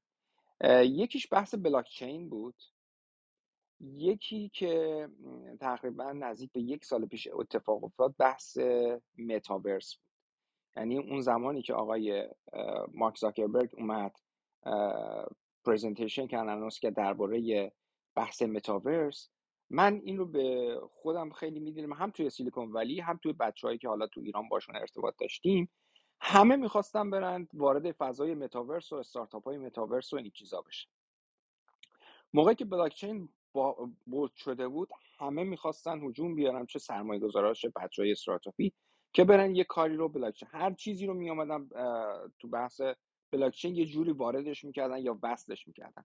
حتی استارتاپایی بودن که هیچ ربطی نداشتن ولی یه جوری میگفتن آقا ما باید استارتاپمون ایدمون یا هر چیزی که داریم رو بیاریم تو این فاز. الان هم وقتی که صحبت میکنی، حتی مثلا من استارتاپ ها میشینیم باشون صحبت میکنیم، یکی از چیزهایی که مطرح میکنن میگن که آقا ما باید این ای آی رو یه جوری، حتی اگر هیچ ربطی هم ندارن، بخورونیم به این استارتاپه. با وی سی که میشینی صحبت میکنیم میگه آقا ما پورتفولیومون بیشتر، هزینه‌هامون بیشتر، پلنینگامون رو داریم دیگه شیفت میدیم به استارتاپ هایی که تو بحث ای آی ورود کردن، حالا سرویسشون، محصولشون تو این زمینه. سوال اصلی من اینه، چالشم، یعنی خودم هنوز براش جواب ندارم، که آیا ای آی هم همون متاورس سال آینده، سال گذشته خواهد شد؟ یعنی با همون شور و هیجانی که هر جا میرفتی صحبت متا متاورس و نمیدونم چیزی که دنیایی که مارک زاکربرگ به قول معروف ویژن کرده بود برای همه خواهد بود، که من البته به این فکر نمی کنم که اونطوری بخواد باشه و ای آی فکر من قدرتش خیلی بالاتر و خیلی قوی تر هست. و این که آیا به نظر شما استارتاپ ها باید شیفت بکنن به سمت ای آی، یا وی سی ها باید پورتفولیوشون رو شیفت بدن به سمت ای آی، تمرکزشون بیاد به این سمت؟ فکر می‌کنید چه اتفاقی میافته؟ من اینو هنوز نتونستم خیلی ایمیجین بکنم. مرسی. نه اصلا همین سوال خیلی خوبی هم هست. سلام کنم به افشین. من یه جواب بدم که بحث سلام افشین جان. من بحث رو یه ذره بشکافم، نظر خودم بگم و دوستان نظر بقیه هم بدونم. محلت دیگه وقت خیلی زیادی هم نداریم دوستان، تو یه دو باه یعنی بحث تمام کنیم و بتونیم که در واقع قولی که دادیم یک ساعت ما دوش بایست. یکم که برگردیم به تاریخ، هوش مصنوعی چیز جدید نیست. هزار و نهصد و پنجاه یعنی هشتاد سال پیش اولین پیپر توی هوش مصنوعی اومده. هزار و نهصد و نود نیورال نتورک ها با همه آرکیتکتی که هزار و نهصد و نود و چهار اولین پیپری که نیورال نتورک با همه آرکیتکتی که الان میشناسیم اومد بیرون. آه، و آه، از دو هزار و ده تا الان سرمایه‌گذاری زیادی بوده توش، حالا حتی قبل از چت جی پی تی. یعنی شما گوگل آی او از دو هزار و پانزده که بشنوید، گوگل میگه که ما ای آی کمپانی هستیم و و خیلی شرکت‌های دیگه و هوش مصنوعی تو همه چیز هست الان. یعنی این نیست که مثلا ما فکر بکنیم که چت جی پی تی به عنوان یکی یه محصولی تو هوش مصنوعی اگر بهش فکر بکنیم راجع به انجام معادله، ولی این برادر اکوسیستمش خیلی ساله که داره ساخته میشه. حالا چرا من اینا رو میگم؟ به خاطر اینکه یک وی آر و این متاورس دو هزار و چهارده تولدش بوده، یعنی الان هشتمین شیش نهمین سال تولدشه از وقتی که اوکولوس در واقع میشه گفت ایجاد شد، یعنی به صورت کانسیومر پروداکت، نه اینکه وی آر برای انترپرایز قبل‌تر بوده ولی واسه کانسیومر دو هزار و چهارده که همین آقای پالمر لاکی در واقع درستش کرد و به فیسبوک فروخت، این آغازش بود. و کریپتو هم که دو هزار و نه در واقع با بیت کوین شروع شد. یه فرق بزرگی که من میبینم و حالا آینده اینا قضاوت میکنه، یکی که اون دوتا اکوسیستم خیلی هم جوونه و میتونن تو آینده یه پتانسیالی داشته باشن، ولی ریلیتیولی نسبت به هفتاد سالی که مثلا هوش مصنوعی در مردم زیادی، آکادمیا مخصوصا و حالا بعدش هم صنعت توش سرمایه گذار میکنن، به نسبت خیلی خیلی آغاز راهشون هست. یک. دو، هوش مصنوعی چیز جدیدی نیست و الان میلیاردها آدم دارن از هوش مصنوعی استفاده، از پروداکتایی که توش هوش مصنوعی هست استفاده میکنن، از سرچ گوگل گرفته تا هر چیزی که دیگه فکر کنید آنلاین و هر چیزایی حتی آفلاین، همین دوربینایی که الان مثلا میذارن برای تشخیص چهره و این چیزها، اینا همش همش اینا الگوریتم هوش مصنوعیه. بنابراین این اکوسیستمی نیست که یوتیلیتی خودش رو پیدا نکرده. یعنی برخلاف کریپتو و متاورس که هنوز اون در واقع کیلر اپ، اون یوتیلیتی خاص که بتونه واقعا همه ولیوش و ارزشش بفهمن، هوش مصنوعی الان شما هر کاری بکنید یه تو خود گوشیتون هم که استفاده بکنه، خیلی چیزا توش الگوریتم هوش مصنوعی هست، حتی توی سطح دیوایس های که مثل موبایل. بنابراین خیلی چیزای تمتینگه که آدم فکر بکنه که چون اون دوتا اینجوری بودن اینم یه هایپه، ولی من این هایپ نمیبینم و این الان یه اپلیکیشن دیگه ایه که توی هوش مصنوعی الان نشون داده قابلیت‌های خیلی خوبی داره. ممکنه یه اپلیکیشن راه آخر نباشه، ممکنه چیزای بهتر از اینم بیاد که صد درصد هم میاد، ولی اینکه فیل هوش مصنوعی هایپ باشه من اینا مخالفم. ولی دوستان نظر بقیه هم بزن.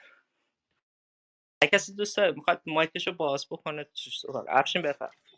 من یه داستان خیلی کوچولو میخوام در این مورد براتون بگم. یکی از دوستان بسیار صمیمی من بیست و نه سال پیش پی اچ دی شو از یونیورسیتی آف بریتیش کلمبیا گرفت توی فیلد هوش مصنوعی، توی ای آی. بیست و نه سال یه بیزینس زد، برای خودش کار کرد تو این بیزینس، هوش مصنوعی دیولاپ کرد، آخرم به قیمت دویست و پنجاه میلیون دلار یو اس اومدن بیزینسش رو خریدن. کاری که این آقا میکرد فقط و فقط یه سری اتاق بود، یه سری آدم رو نشونده بود، اینا رو عکس میذاشت جلوشون، اینا عکس ها رو کاتگورایز میکردن که کامپیوتر یاد بگیره که بتونه خودش این کار رو انجام بده. بعد از بیست و چند سالی که این کارو کرد، ارزش این دیتابیس شد حدود دویست و پنجاه میلیون دلار و فروخت و و شروع کرد حالا مثلا کارهای دیگه کردن. هوش مصنوعی همونطور که شما گفتی خش عزیز، سالهای ساله که هست و دیگه اون یوز کیسش رو کاملا پیدا کرده، در حالی که یعنی خیلی سیمپل شروع شده، خیلی سیمپل ساخته شده، اومده رسیده به اینجا، اونطوری سکسی نبوده اولش. در مورد بلاکچین و اینا که منم یه مقداری بایت شدم از سمتش، یه سری اینوستمنت کردم، هنوز امیدوارم که به یه جایی برسه. من فکر میکنم که هنوز دموکراتایز نشده. ببینید همونطور که مثلا ویندوز اومد کامپیوتر یوزج رو دموکراتایز کرد، دیگه کدینگ احتیاج نبود بلد باشی، میتونستی راحت استفادهش کنی. بعد یه دفعه شروع کردن همه کامپیوتر دیگه پرولیفریت کرد و همه شروع کردن استفادهش کردن. الان با بلاکچین هنوز ما اون موقعیت رو نداریم، هنوز نتونستیم طوری دموکراتایزش کنیم که هر کسی که یک کیس یوز براش داره به راحتی بتونه بیاد و استفادهش بکنه، و چون تکنیکال نوها خیلی زیادی میخواد و یه جورایی هم برای مردم هنوز جا نیفتاده، من فکر می‌کنم پولایی که داره میره توش یک عالمه از این پولا هدر خواهد رفت، مثل همون اول که توی درایوینگ، اتونومس درایوینگ همه اومدن پول ریختن، بیلیون ها دلار تو اتونومس درایوینگ اشتباه اینوست شد، از بین رفت. ولی خب الان کم کم کم داره ریل یه ذره ریال تر میشه از قبلا. توی بلاکچین هم من فکر میکنم که یه همچین چیزی رخ بده، ولی هوش مصنوعی همونطوری که تو میگی من فکر میکنم به جایی رسیده که از اینجا فقط اکسپوننشیالی گروث کنه، گروث خوبم بکنه. مرسی مرسی مرسی افشین. کسی دیگه نکته ای تو این سوال داره؟ ببخشید یه دقیقه رامی صبر کن الان بهت میرسم. از دوستان اگر کسی نکته ای داره، سوالی داره یا بحثی میخواد بکنه، خواهش می‌کنم هند ریز بکنه یا بیایم بالا یه استیج که بتونیم در واقع اون کیو ان ای هم داشته باشیم. رامی جان بفرمایید بعد از ازش. ببین امیر مسئله و سارا خیلی خوب میکرد، ولی اینجوری باید نگاه کرد. حالا ما اسمش میذاریم هوش مصنوعی غیر مصنوعی فرقی نمیکنه. اگه تمام این استارتاپ‌ها و کلاس‌های یا حالا ورکشاپ‌هایی که ما رفتیم و دادیم و یاد گرفتیم، آخر اینه که ما می‌خوایم یک مشکلی رو از حالا اون اند یوزر حل بکنیم. حالا هوش مصنوعی اون با اون سیستمی که الان داریم می‌بینیم و اتفاقاتی که داره میفته و مسئله هایپش هم بذاریم کنار، خب اون اومده مثلا اگه همین مسئله چت جی پی تی رو بگیریم، این اومدن یک که دانشگاهی توی اونور آمریکا اسمش یادم رفت، این اومدن حساب کردن و شما می‌تونید نزدیک چهل درصد کارایی و پروداکتیویتی رو ببریم بالا. و خب ما اینو میدونیم یکی از شاخص‌های رشد یک اقتصاد در هر جای دنیا یا رشد یک حالا شرکت، شرکت حالا هر شرکت یا بنگاه حالا تجاری اینه که بتونه پروداکتیویتی بهره وریشو ببره بالا، یعنی با اینپوت کم بیشترین آوتپوت رو بگیره، یعنی این خروجی که میاد بعد خیلی زیادتر و زیادتر بشه. حالا الان ما در این زمینه میبینیم که این اتفاق داره میفته و برای همین هوش مصنوعی اون جذابیت رو گرفته. ما الان خود من تا شرکتی کار میکنم و با مشتری ها که کار میکنیم یه پروداکتی رو که میخوایم بهشون بفروشیم، خب اولین سوالی که یک مثلا چرا باید این پروداکت شما رو من بخرم؟ بعد ما وقتی میایم صحبت میکنیم میگه خب من باید پول بدم، من ببینم برای ازای این پول چقدر من بهم برمیگرده. حالا ما ریتارن اینوستمنتی که ما صحبت میکنیم و خب ما داخل شرکت اومدیم یک سری تول درست کردیم، خودمون دیولپ کردیم به نام ولیو کالکولیتر. در زمینه حالا هوش مصنوعی هم شما باید ببینید که اون یوز کیسی که حالا اون هوش مصنوعی در هر زمینه حل میکنه چقدر کمک میکنه به کارایی و بهره‌وری اون شرکت، که در آخر مثلا میتونه به جای ده نفر مثلا پنج نفر به کار بگیره ولی مثلا خروجیش یا استفاده کنه ده برابر بشه. اینا رو اگه نگاه بکنیم اون موقعی که آیا شرکتی که میاد میگه من باید حتما هوش مصنوعی استفاده کنم، بعضی موقعا من وقتی که خودم با مشتریامو سر کار داریم میگم اصلا برای من فرقی نمیکنه، تو هر اسم میخوای روش بذار، تو مشکل منو حل بکن. حالا هر اون چی میگن تول، ابزار، نرم افزار، سخت افزار باشه، ما فقط باید بتونیم موقعی که میخواد توی بیزینس موفق بشیم اون ولیو رو نشون بدیم. اگه ببینیم اون ولیو رو نشون بدیم اون موقعش که اون پروداکتی که ما درست کنه پروداکت درسته. حالا میتونه یه مدت خوش بس این موقع خوش مصنوعی باشه یکم نباشه. همین خیلی نکته خوبی بود به اسامی که بازم اینا گفتی. در واقع هدف اون تکنولوژی نیست، هدف اون ارزش ارزش افزوده‌ایه که به مشتری و حل مشکل مشتری هست. ممنونم، این نکته خوبی بود. رضا جان فکر کنم نکته شما هم داشتین توی زمین. آره من خیلی یاد گرفتم از صحبت دوستان. من بحث فنی ندارم، بیشتر از نگاه در واقع ویسی و اقتصادی میخوام یه نکته بگم. به نظرم موضوع هوش مصنوعی یه موضوع کمک کننده برای همه صنایع موجود و با توجه به اینکه بیزنس دیولپمنت خیلی گرون و پرهزینه و زمانبری داره، عملا فرصت مستقلی برای ویسی نمیبینمش، ولی به عنوان در واقع یه مکمل زنجیره ارزش شرکت‌ها که اپتیمایز کنه فرآیندشون رو، به نظر من یه فرصت فوق‌العاده‌ای برای سی وی سی ها یا کورپوریت ونچر کپیتال ها میشه تو صنعتی مثل بانک، بیمه که ریسکاشون رو بتونن در بیارن، تو معاملات الگوریتمی و بورس و اینها، تو حوزه سلامت که تشخیص هست، تو حوزه مدیا و گردشگری. به نظر من این فرصت فوق‌العاده‌ای خواهد بود که سرمایه‌گذاری از جنس تکمیل زنجیره ارزش و نوآوری این صنعت‌ها انجام بشه و هوش مصنوعی اینجا فوق‌العاده عمل خواهد کرد. صحبت هم تمومه. مرسی مرسی موافقم. سلام آقای محمد، اگر با ما هستیم بفرمایید. سلام، روز روز نمیدونم روز یا شبتون بخیر.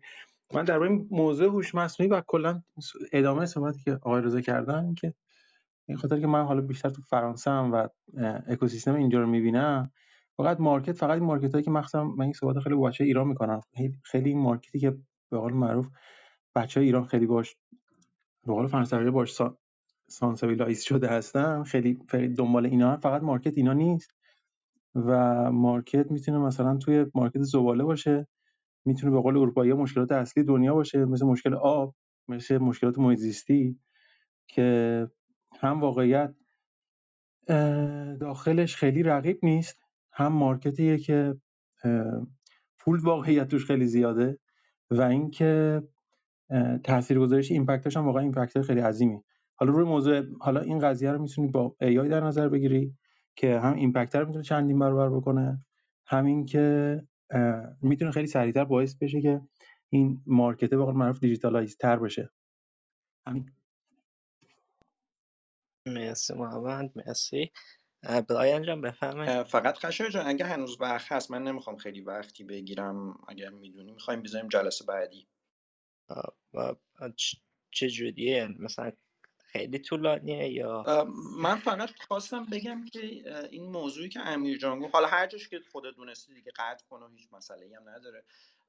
ببینی یه بحث این هوش مصنوعی، حالا من از دو جنبه بهش نگاه بکنم، یکی بحث‌های سوشال مدیا چون مقایسه خوبی میشه کرد، یکم بحث اصلا این که ما تونستیم به ارتباط، حالا خیلی ساده سازیش بگم، ارتباط معنایی کلمات، و حالا میدونم با probability و احتمالاته که کلماتو میچینه، ولی ما انسان‌ها یه فرقی که اصلا با بقیه موجودات داریم این ساختن مفاهیم انتزاعی دیگه، این subjective reality هاست، مثل پول، مثل دین، مثل خیلی چیزای دیگه. و الان یه ابزاری پیدا شده که اونم توانایی این کار داره و خیلی خوب شما رو میتونه مجاب بکنه. این فیلم هیر خب نمونه خیلی جالبشه دیگه، شما بعد از یه مدتی انقدر واقعا درگیر این هوش مصنوعی میشین و انقدر دوست خوبی برای شما میشه که یه زمانی هم اگر مثل گوگل مپ مثلا یه آدرسی رو به شما داد، حالا مثال گوگل مپ رو میزنم، شما دیگه انقدر به گوگل مپس اعتماد داری که میری هر مسیر رو که بهت گفت. اینم ممکنه تو این لولا، حالا نمیگم این حالت اکستریمش، ولی انقدر در ما نفوذ بکنه که بحثای منیپولیشن و اینا واقعا بحثای جدی باشه.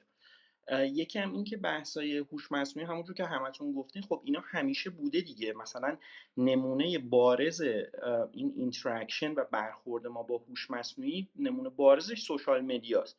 وقتی که اینا اومدن خب شعارش این بود که ما دوست جدید پیدا بکنیم، آدمایی با عقاید مشترک بهشون وصل بشیم، یه صدایی داشته باشیم. مثلا اون موقع شما چیزی به نام سوشال مدیا نبود، ما صدایی نداشتیم، فقط دریافت کننده اخبار از یه سری مدیا بودیم. یا مثلا این امکان رو داد که بیزنس‌های کوچیک و متوسط بتونن به مشتریات دست پیدا بکنن. ولی در طول زمان که پیش رفت مشکلاتش هم اومد، مثلا اعتیادی که بهش داشتیم، نمیدونم پولارایز شدن، دو قطبی شدن جامعه و و و تا میرسیم امروز که مثلا یه نوجوان اصلا آیدنتیتی و این هویتش گره خورده به اینکه چه اسنپ چت های داره یا نه، اینستاگرام داره یا نه. میخوام بگم این هوش مصنوعی هم و حالا اینا تازه مشکلاتشه. اگه بیس اصلیشو بیایم نگاه کنیم میبینیم ما درگیر مثلا اتنشن اکانومی هستیم، اینکه الان توجه یک کالای ارزشمنده. حالا این هوش مصنوعی هم هر جوری که تغییر بکنه، هر سوشال مدیایی که بیاد و بره، این اتنشنه چون وجود داره، این توجه وجود داره، هیچ وقت از بین نمیره.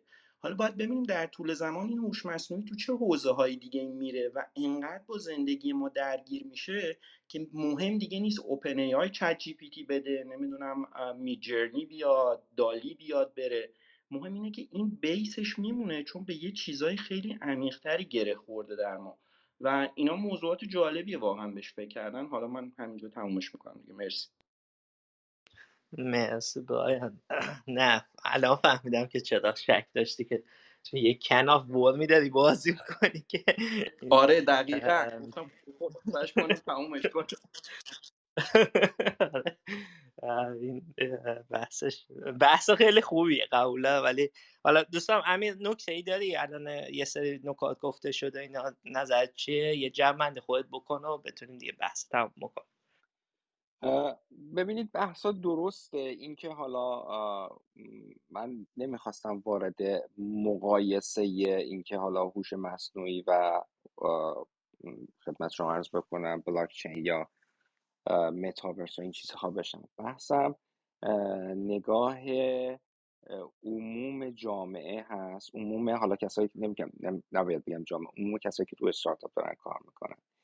ببینید اتفاقی که افتاد این حالا همون هایپ شاید یه اسم خوبی باشه، وقتی که ما هم دقیقا یادمون بر برگرده به زمانی که زاکربرگ اومد یه تو حتی یادم خشایار مثل این که یه دونه چیز هم پادکست هم شما گذاشتی اون موقع که زاکربرگ اومده درباره همچین موضوعی متاورس صحبت کرده و اینقدر این موضوع باز شد و مسائل حتی مسخره‌ای مثل این که طرف میرفت توی نمیدونم متاورس زمین میخرید به این اون میفروختن و یه سری کاسبی را انداخته بودن، نمیدونم مهریه زنشون مت... زمین میکردن تو متاورس. یعنی تا اینقدر هم جامعه رفت به سمت جلو و نمیشد حتی جلوش گرفت. و اون الان اگه بخوایم برگردیم به امروز بخوایم نگاه میکنیم و اون آدمی که هم موقع رفت و مثلا زمین خریده بود تو متاورس، حالا از کی خریده و چجوری خریده به اونش کاری ندارم، ولی امروز که داریم به این موضوع نگاه میکنیم مثلا میگیم که آقا یعنی چی؟ حالا این اتفاق الان من با ویسیه میشینم صحبت میکنم، ویسیه که حالا میخواد سرمایه گذاری بکنه، حالا آدم تکنیکال نیست، تکنیکال های خودش رو داره، ولی میگه که ما پورتفولیومون داریم میبریم به سمت ای آی، بیشتر روی استارتاپی سرمایه گذاری میکنیم که بی... توی ای آی باشه یا یه جوری به ای آی ربط داشته باشه. همین صحبت رو اون زمان در خصوص متا میشنید، یه زمانی در خصوص بلاکچین میشنید. من اصلا بحث هایپ بودن و غیر هایپ بودن اینا رو ندارم، من دارم میگم که این اتفاق چقدر میتونه عمق داشته باشه، چقدر درسته، چقدر بحث بحث مفصلیه. حالا هم از لحاظ تکنیکال بخوایم بهش نگاه بکنیم، هم از لحاظ اقتصادی بهش نگاه. من خودم نگاه هم از لحاظ مثلا استراتژی به این موضوع نگاه میکنم که یک وی سی یعنی یا مثلا اکوسیستم استارتاپی استراتژی‌های کلانش چجوری نوشته میشه یا چجوری به قول معروف فورکست میشه که بس... که به چه سمت بره. من نگاه خودم اینطوری است. حالا مباحث تکنیکالش، مباحث اقتصادیش، اینا بحثای دیگه داره. فکر میکنم بحث طولانی هست، ولی خب چالش زیادی رو برای شخصا برای خود من خیلی ایجاد کرد. مرسی، خیلی ممنون. مرسی همه جان. آره این بحث فکرم نمی کنم آدم بتونه نتیجه گیری برسه، خیلی بحثی خوبیه که آدم میکنه. حالا اتفاقا اینا گفتی داستان دو دقیقه بگم، یه کمپانی هست بس بس استیبل فیوژن اگه اشتباه نکنم که اینا مثلا میجرنی اصلا تکست تو ایمیج میکردن، مثلا پاس حالتا بسون خیلی هات شدن. فاندر این یادم نان تکنیکال بود، فکر کنم عربیه، یعنی اسمش که عربی میخوره، هندیه فکر کنم خشایار هندیه. من اول فکر میکردم ایرانیه چون فامیلش از مفاهیمش خیلی ایرانی بود، ولی فکر کنم هندی باشه. هندیه، اوکی. Stable Diffusion، آره آره آره اوکی. خلاصه این خیلی هایپ کرد دیگه، مثلا چت جی پی تی که اومد اومد رفت والیویشن یه میلیارد یا دو میلیارد دلار، یا اشتباه میکنم چیز بخوام تقسیم با صد میلیون دلار هم ریس کرد. خیلی هم در حدی خودش پروموت میکرد که کاخ سفیدم دعوتش کرده بود، مثلا تو همین چیز جلسه که چند وقت پیش گذاشته بودم برای موضوع هوش مصنوعی با مثلا لیدرهای هوش مصنوعی، اینم دعوت شده بود. بعد امروز تو فوربس چاپ شد که این آدم مثلا تقریبا هشتاد درصد حرفایی که ادعایی که کرده بوده دروغ بوده، تکنولوژیش هم از یکدیگه دزدیده بوده، نه مدرک فوق لیسانس هم نداشته فلان فلان فلان. خلاصه میخوام بهت بگم که هر جا که در واقع اتنشن هست که دایام میگه، کلاهبرداری هم صد درصد توش خیلی زیاد هست. حالا این این چیز بزرگشه، یعنی این, مح... این یه چیزیه که حالا میلیاردی والویشن گرفته و فوربس میاد براش مقاله بنویسه، سطح کوچیک‌تر حتما خیلی نویز زیادی هم هست. خب هر کسی اگر نکته پایانی داره لطفا مایکتون رو آن آف کنید و که بتونیم حرکت رو جا بفهم. من در واقع یادم افتاد به یک داستانی که یه دوستی میگفت، گفتم که اینم حالا برای نکته پایانی تعریف کنم، که به نظرم میرسه که واقعا شاید خیلی نتونیم ای آی رو با بقیه اون ابزار و تکنولوژی های دیگه مقایسه بکنیم. این واقعا خیلی قاطی زندگیمون شده و هر جا که داریم وارد هر پلتفرم و سایت و برنامه و اپلیکیشن میشیم، حتما وجودش اونجا دیده میشه. اونای دیگه انقدر گستردگی هنوز پیدا نکردن که بتونیم راجبشون حرف بزنیم. ولی یکی از دوستامون میگفتش که میخوام برم تو متاورس زمین کنار کاخ سفیدو بخرم، حسینی اش کنم، بعد دیگه مطمئنم که میتونم به یک قیمت سرسام‌آور به خود کاخ سفید اینو بفروشمش. امیدوارم که حالا خلاصه این خرید و فروش زمین که برنامه‌اش هست بشه از این کارا کرد، اقلا شاید اینجوری بتونیم چیز بشیم، ملاک بشیم. مرسی خشایار جان، من صحبتم تمام. مرسی که اجازه رضا جان بفرمایید. خیلی ممنون، بعد مدت‌ها یه گفتگوی خیلی خوبی داشتیم و واقعا تشکر می‌کنم خشایار، رامین، امیر، برایان، کتایون و همه دوستایی که بودن. یه تجربه اول شخص امشب برای من داشت و این که چقدر زمان حال ارزشمنده. ما اول جلسه نگران بودیم ایران چه خبره، دنیای فیلترینگ ولی تو این فرصت کوتاهی که داشتیم با هم گفتگو کردیم، یاد گرفتیم، چقدر لذت بخش بود. هر کدوممون توی فضای شخصی و استرس و کار خودمون هستیم، ولی این چقدر فضای خوبیه و من خیلی حال خوبی داد و واقعا تشکر میکنم. برای همه آرزو موفقیت میکنم. مرسی رضا جان. منم همینجور.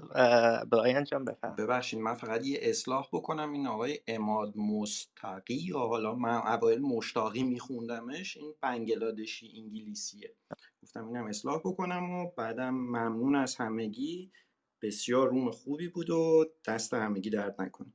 مرسی مرسی که یه سرچش کردی، چون منم اصلا یادم نمیاد که یعنی فرملش برام عجیب بود، برای همین اصلا عربه ولی خوب نبود. آره یکم دیر اومدی، ما خواهیم اتاق ببندیم. میدونم که حالا یه پروداکتی یا این چیزا، اگه میشه که دیگه بزنیم بعد جلسه بعد بحث بحث مربوط به پروداکشن ما که حالا اگه رایت هم آماده بود بعد رایت بدیم. موافقی؟ نه که مایکت باز نیست. خب رامین جان، امیر جان، نکته پایانی دارین شما؟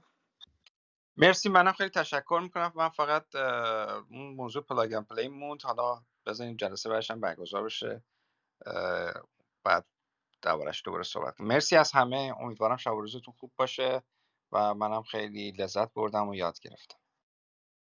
مرسی خیلی مرسی خیلی من همونجا که الان امیر گفت این پرژن تک نتورک که الان توی لینکدین هم هست میتونین عضوش بشین. خوشبختانه دارن یه سری به صورت خیلی منظم ایونت های رو برگزار میکنم. همونجا که گفتم ایونت بعدیش در محل پلاگ اند پلی در شهر سانیویل این سه شنبه، نه سه شنبه دیگه فکر کنم پنج بعد از ظهر. خیلی خوبه که بچه‌ای که اینجا هستن بتونن بیان و یک نتورک اونجا داشته باشیم. دفعه پیشش هم که چهار تا کمپانی استارتاپی که به بچه‌های ایرانی مطلع بود، یکیشم از فرانسه بود و خیلی خوب بود و فکر کنم که اینو و حتی در یوتیوب هم میدونم چیز میشه این استریم میشه. حالا این دفعهش این دفعه پیشش اینجوری بود. ولی مرسی خیلی ممنون از اتاق بود. من فقط اینو بگم که احتمالاً تو این جلسهش ما قرار هست، یعنی قولی که به ما دادن این بود که این اتاق استارتاپ منتورز اونجا پرزنت بکنیم. حالا اگه این فرصت رو بهمون بدن حتما این کارو خواهیم کرد. چه جالب. اوکی من احتمالاً بیام سه شنبه هفته دیگه رو. ممنون. پس کسایی که توی شمال کالیفرنیا هستن تو منطقه سیلیکون ولی سه شنبه هفته دیگه، حتی این ایونت ما نیست، ایونت پلاگ اند پلیه ولی جای خیلی باحالیه. خیلی بچه‌های ایرانی هم میرن. خب صاحبای پلاگ اند پلی هم که ایرانی هستن و البته پلاگ اند پلی فرم اینترنشنال یعنی بین‌المللی کار میکنه، فقط برای ایرانی نیست ولی با کامیونیتی ایرانی خیلی نزدیکه. کسایی که علاقه من بودن بیان. توی لینکدین من پی... ایونتشون رو میبینم، پرژن نتورک. درسته رامی؟ پرژن نتورک؟ پرژن تک نتورک؟ آه... آره پرژن تک نتورک اونجا هستش که آره. ایونت ها رو شما میتونین هر تارتیز هم بکنین، اینوایت بکنین بقیه. آره پرژن تک نتورک اگر علاقه من بودین سه شنبه هفته دیگه توی سانیویل شمالی کالیفرنیا. خیلی ممنون از همگی. خیلی ممنون. خیلی خوشحال شدیم که یه بار دیگه در خدمتتون بودیم. امیدوارم که همه شاد و سلامت باشید تا برنامه دیگه و زمان دیگه. توی گروه تلگرامی که البته این بالا گذاشتیم ما برنامه در واقع هم بحث‌های خوبی شرکت شکل میگیره و به اشتراک گذاشته میشه، هم هم اینکه برنامه‌های آتی اتاقا توی اینجا اعلام می‌کنیم. اگر که علاقه من هستید این لینکش این بالا گذاشتم، به گروه تلگرام ما یه سری بزنید و که در جریان آخرین مسائل باشید. همیشه شاد و خوب باشید تا برنامه دیگه. خداحافظ.